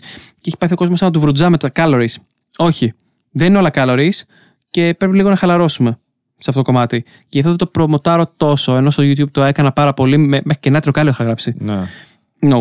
Λίγο πιο ήρεμα, παιδιά, εντάξει, δεν βέβαια, υπάρχει. Βέβαια, έχουν πάθει όλοι πανικό γιατί είναι και αυτό που ισχύει. Άμα δεν είσαι θερμιδικό έλλειμμα, δεν χάνεις. Και άμα δεν είσαι θερμιδικό πλεονάσμα, δεν παίρνεις. Μπράβο. Ίσως γι' αυτό. Μπράβο. Εντάξει, okay, αλλά δεν χρειάζεται να παθαίνεις αιμονή με αυτό. Αυτό καταλαβαίνω. Πλέον υπάρχει αιμονή. Ναι. Όλοι έχουν κατεβάσει γιάσιο, έχουν fitness πάλι και όλα αυτά. Και είναι λες και δίνουν. Τα σβήσα όλα. Λες και δίνουν κατακτήρες και στάσεις κάνουν. Δεν γίνεται. Too much. Okay, δεν σου να κάνεις tracking, αλλά. Όχι, δεν μπορώ. Προτιμώ να πάω στον τροφολόγο καλή ώρα. Και να πάρω το πρόγραμμά μου και να σε εμπιστευτώ. Να κάθομαι τώρα εγώ να κάνω track και τα λοιπά. Δεν μπορώ. Κάνε και δεν track μπορώ. Και για μένα κάνε το track σου και φέρ' το σε μένα, σε κάθε μέρα τέλος πάντων, να το συζητήσουμε να δούμε τι κάνεις λάθος. Και that's all. Καταλαβες. Αλλά θα το κάνεις μια φορά. Ναι, ακριβώς. Όχι συνέχεια. Ακριβώς. Άλλος έχει πληρώσει πριν μου συνδρομή για να μου είναι. Να έχει τα τελευταία τρόφιμα, το τελευταίο τρόφιμο να. Κάτσε. Φαγητό είναι. Δηλαδή ένα πράγμα τόσο ωραίο που είναι για την επιβίωσή μας. Και έχει και το entertainment. Το κάνουμε τόσο επιστήμη. Είναι λάθος. Εξαιρούνται πάντα κλινικές περιπτώσεις. Ναι, αυτό είναι άκουμα. Αλλά αυτό με ενοχλεί. Είναι σαν να ακούς, το πιο απλό μπορώ να θέσω παράδειγμα, ότι κάθε μέρα παίρνω τεπών για να μην πονέσω. Κάθε μέρα τεπών. Άρα κάθε μέρα πρέπει να μετρώ τις θερμίδες στο ελάχιστο για να μην παχύνω. Μόνο αυτό είναι το πρόβλημα. Πρώτα απ' όλα είναι τι θες να κάνεις. Yeah. Άλλωστε μετά θέλει να πάει στο bulk, άλλωστε θέλει να πάει στο κόψιμο. Καλά, εσύ τώρα μιλάς για γυμναστηριακούς. Ναι. Εσύ το έχεις πάει αλλού. Ναι. Εγώ το σου λέω το πιο βασικά. Αυτά ναι. Που λες παίζει να είναι ειλικρινά σου μιλάω 2 στους 10. 2 στους 10, ναι. Συνήθως δεν ακούμε αυτά. Έχεις πάει σε εστιατόριο, γιατί έχω πάει. που να έχει τα πιάτα και δίπλα τις θερμίδες και πώς νιώθω γι' αυτό? Γιατί εμένα δεν μου άρεσε. Προτιμούσα να μην ξέρω δηλαδή. Αν θυμάμαι καλά, θα ψηφιστεί νόμος, έχει ψηφιστεί ήδη για να υπάρχει. Α, ναι. Nutrition label. Συστεντόριο, πρόσεξε. Στον κατάλογο. Ναι. Επιχειρηματικά είναι λάθος. Okay. Αποθείς. Αλλά είναι και ωραίο. Γιατί είναι ωραίο να ξέρεις τι τρως. Ναι. Και σε εστιατόρια είναι πιο ωραίο γιατί το να το κάνεις μόνο σου και μπορεί να το καταλάβεις περίπου. Έξω δεν μπορείς. Άρα, π.χ., εγώ αν σου πω φάει μπιφτέκια με πατάτες, συγκεκριμένα σε σένα ξέρω ότι είναι 600 θερμίδες. Ναι. Αν βάζει βούτυρο, αν βάζει 1000 πράγματα και το πάει 1000. Άρα, εν μέρει καλό είναι να ξέρεις. Ναι. Για το tracking, το γενικό tracking θα λέγαμε. Απ' την άλλη,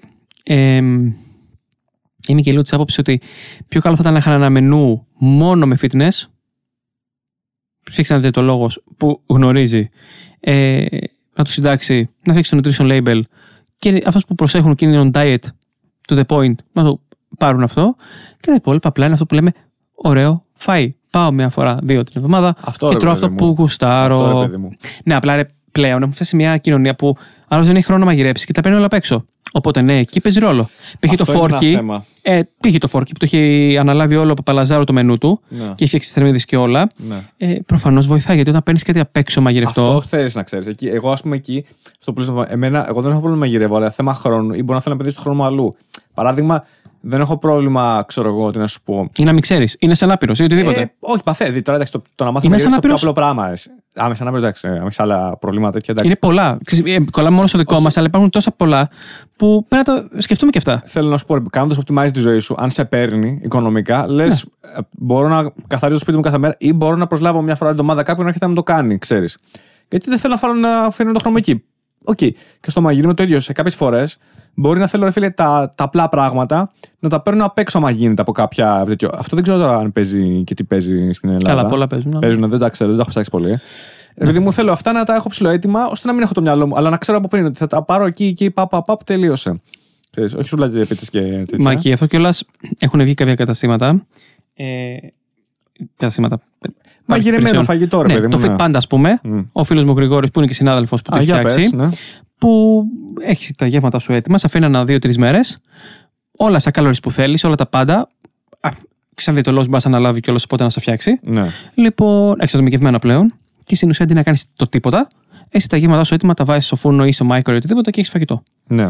Τύπου δηλαδή, αν το πούμε τύπου Kili Diet. Που κάποτε ήταν το BAM. Ναι, το θυμάμαι. Απλά επιστημονικά πλέον. Μπράβο. Όχι γιόλο. Και είναι και customizable, δηλαδή μπορώ να του πω εγώ ότι είναι, αλλά εμένα το πρόγραμμά μου, φίλε, είναι αυτό. Γίνεται. Ο Γρηγόρης το κάνει. Ναι. Ο Γρηγόρης και όλες επειδή συνεργάζομαι μαζί του, επειδή πάρα πολλοί πελάτες μου δεν μπορούν να μαγειρέψουν, τον παίρνω τηλέφωνο, του λέω να σου πω: έχω ένα πελάτη, ναι, ωραία. Του στέλνω το email, το διαιτολόγιο του, το παίρνει.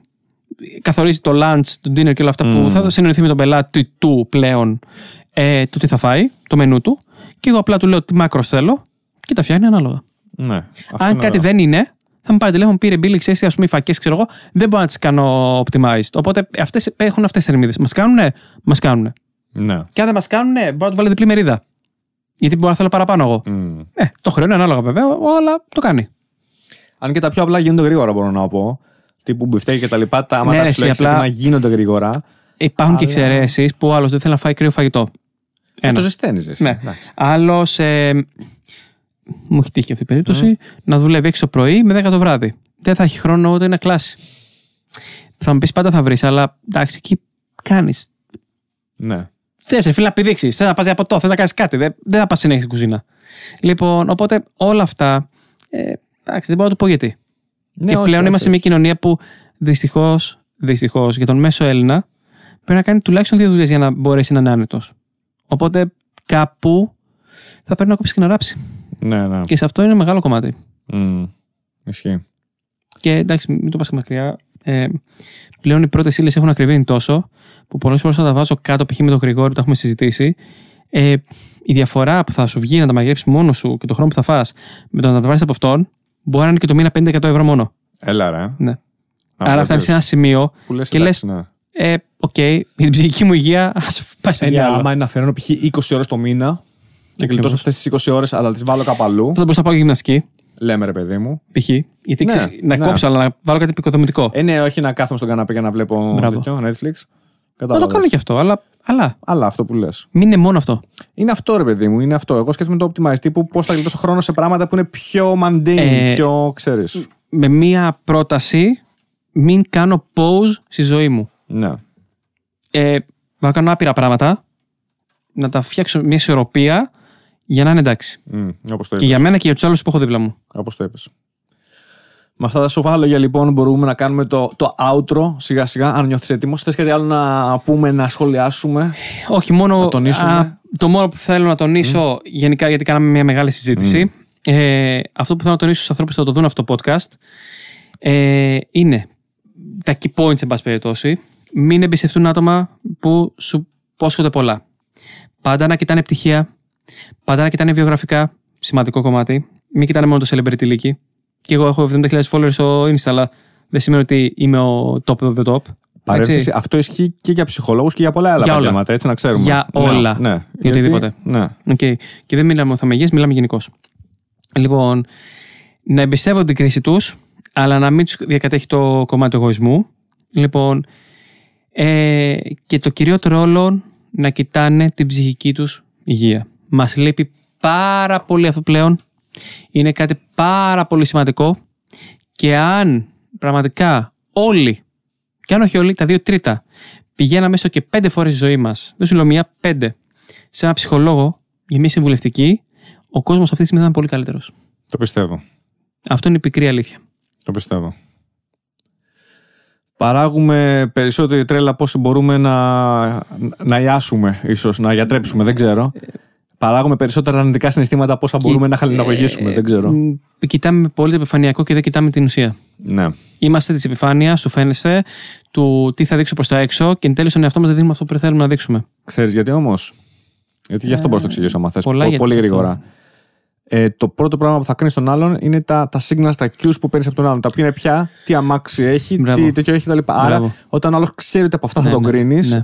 Αυτά θα κοιτάξει να φτιάξει πρώτα. Και αντίστροφα. Όχι τα μέσα. Θα με δεις εμένα και θα πεις «Α, να άρεσε ένα ισορροπημένο άτομο». Και αντίστροφα. Γαμάτος, πάει σε ψυχολόγο, φαίνεται. Και αντίστροφα.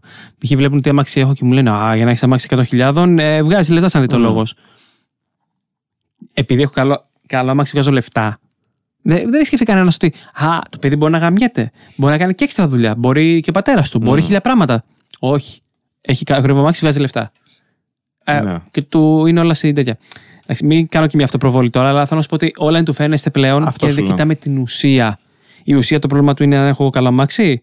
Αν κάνω καλή δουλειά μου και βγάζω λεφτά, γιατί δεν έχω καλά αμάξι. Αλλά όχι, η ουσία είναι αυτή, γιατί κάνω καλά τη δουλειά μου. Π.χ. Και πάει λέγοντας. Απλά είμαστε λίγο στην κοινωνία της ζήλιας, του φθόνου, του έτσι. Είναι αυτό mental fucking health. Παιδιά, πραγματικά δεν είναι κακό. Συμβουλευτείτε κάποια φορά κάποιον σύμβουλο ψυχικής, όχι σύμβουλο, συγγνώμη, ψυχολόγο. Γιατί... Ναι. Λοιπόν, και ψυχίατρα που ασχολείται με αυτό το κομμάτι, γιατί υπάρχουν ψυχίατροι που κάνουν ψυχοθεραπείες, έτσι.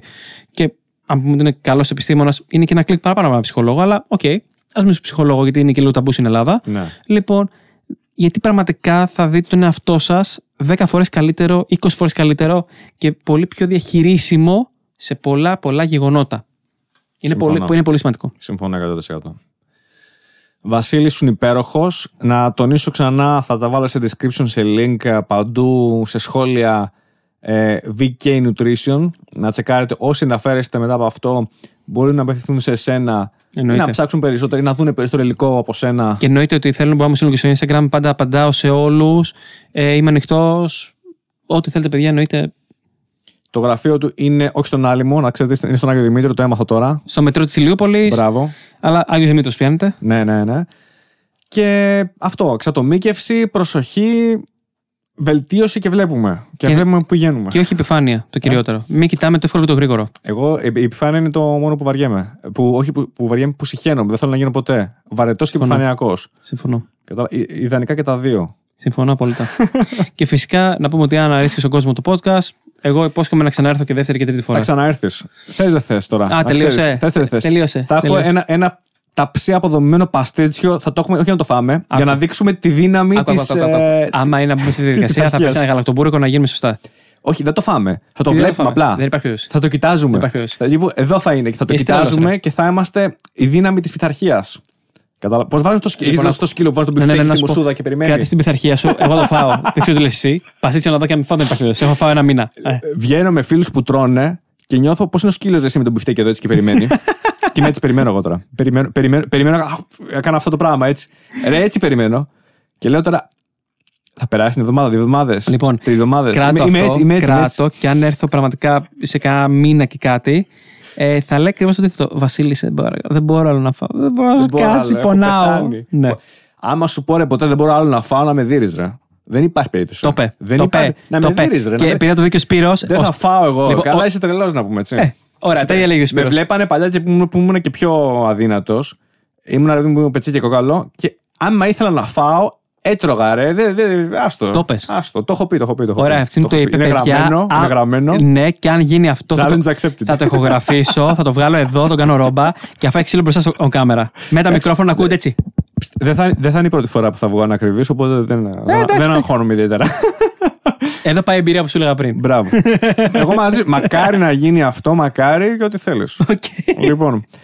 Λοιπόν, Βασίλη, σε ευχαριστώ πάρα πολύ. Εγώ ευχαριστώ. Ήταν τέλεια. Τέλειο κλίμα, τέλεια όλα. Ειλικρινά, το ευχαριστήθηκα. Έχουμε καλό κλίμα και βγαίνει και προς τα έξω, έτσι. Και βγαίνει και προς τα έξω. Και η αλήθεια είναι ότι επειδή είμαι λίγο περίεργος σε αυτό το κομμάτι, δεν μιλάω όπου και όπου. Και γενικά, επειδή όντως τα λέω λίγο χύμα και δεν το θέλουν οι περισσότεροι, μου αρέσει να υπάρχει το κλίμα αυτό που λέμε, να τα λέμε όμορφα. Και εδώ υπήρχε αυτό το κλίμα και όντως ευχαριστώ την. Μας τιμάς πολύ με την. Όλους μας εδώ πέρα, τους συνεργάτες μου. Έχω χιλιάδες συνεργάτες εδώ πέρα. Έτσι, τον εξής έναν. Μίτσο! Τον Αντώνη, λοιπόν. Μας τιμάς πάρα πολύ με την παρουσία σου, να ξέρεις. Πέρασα και εγώ τέλεια. Έμαθα και πράγματα που αυτό είναι το σημαντικό για εμένα. Δεν μείναμε στην επιφάνεια. Το μέση κάναμε σήμερα. Το μέση στην διατροφή κάναμε έτσι, και στην ψυχολογία του ανθρώπου. Και ναι, πάμε σε επόμενη συζήτηση. Υπόσχομαι να επανέλθω. Όποτε γουστάρεις. Σε υπερευχαριστώ. Εγώ σε ευχαριστώ. Λοιπόν, είχαμε μαζί μας τον Βασίλη Καραμανίδη. Είμαι ο Γιώργος Ζαχαρόπουλος. Μέχρι την επόμενη φορά, τα λέμε. Stay over tuned. And out.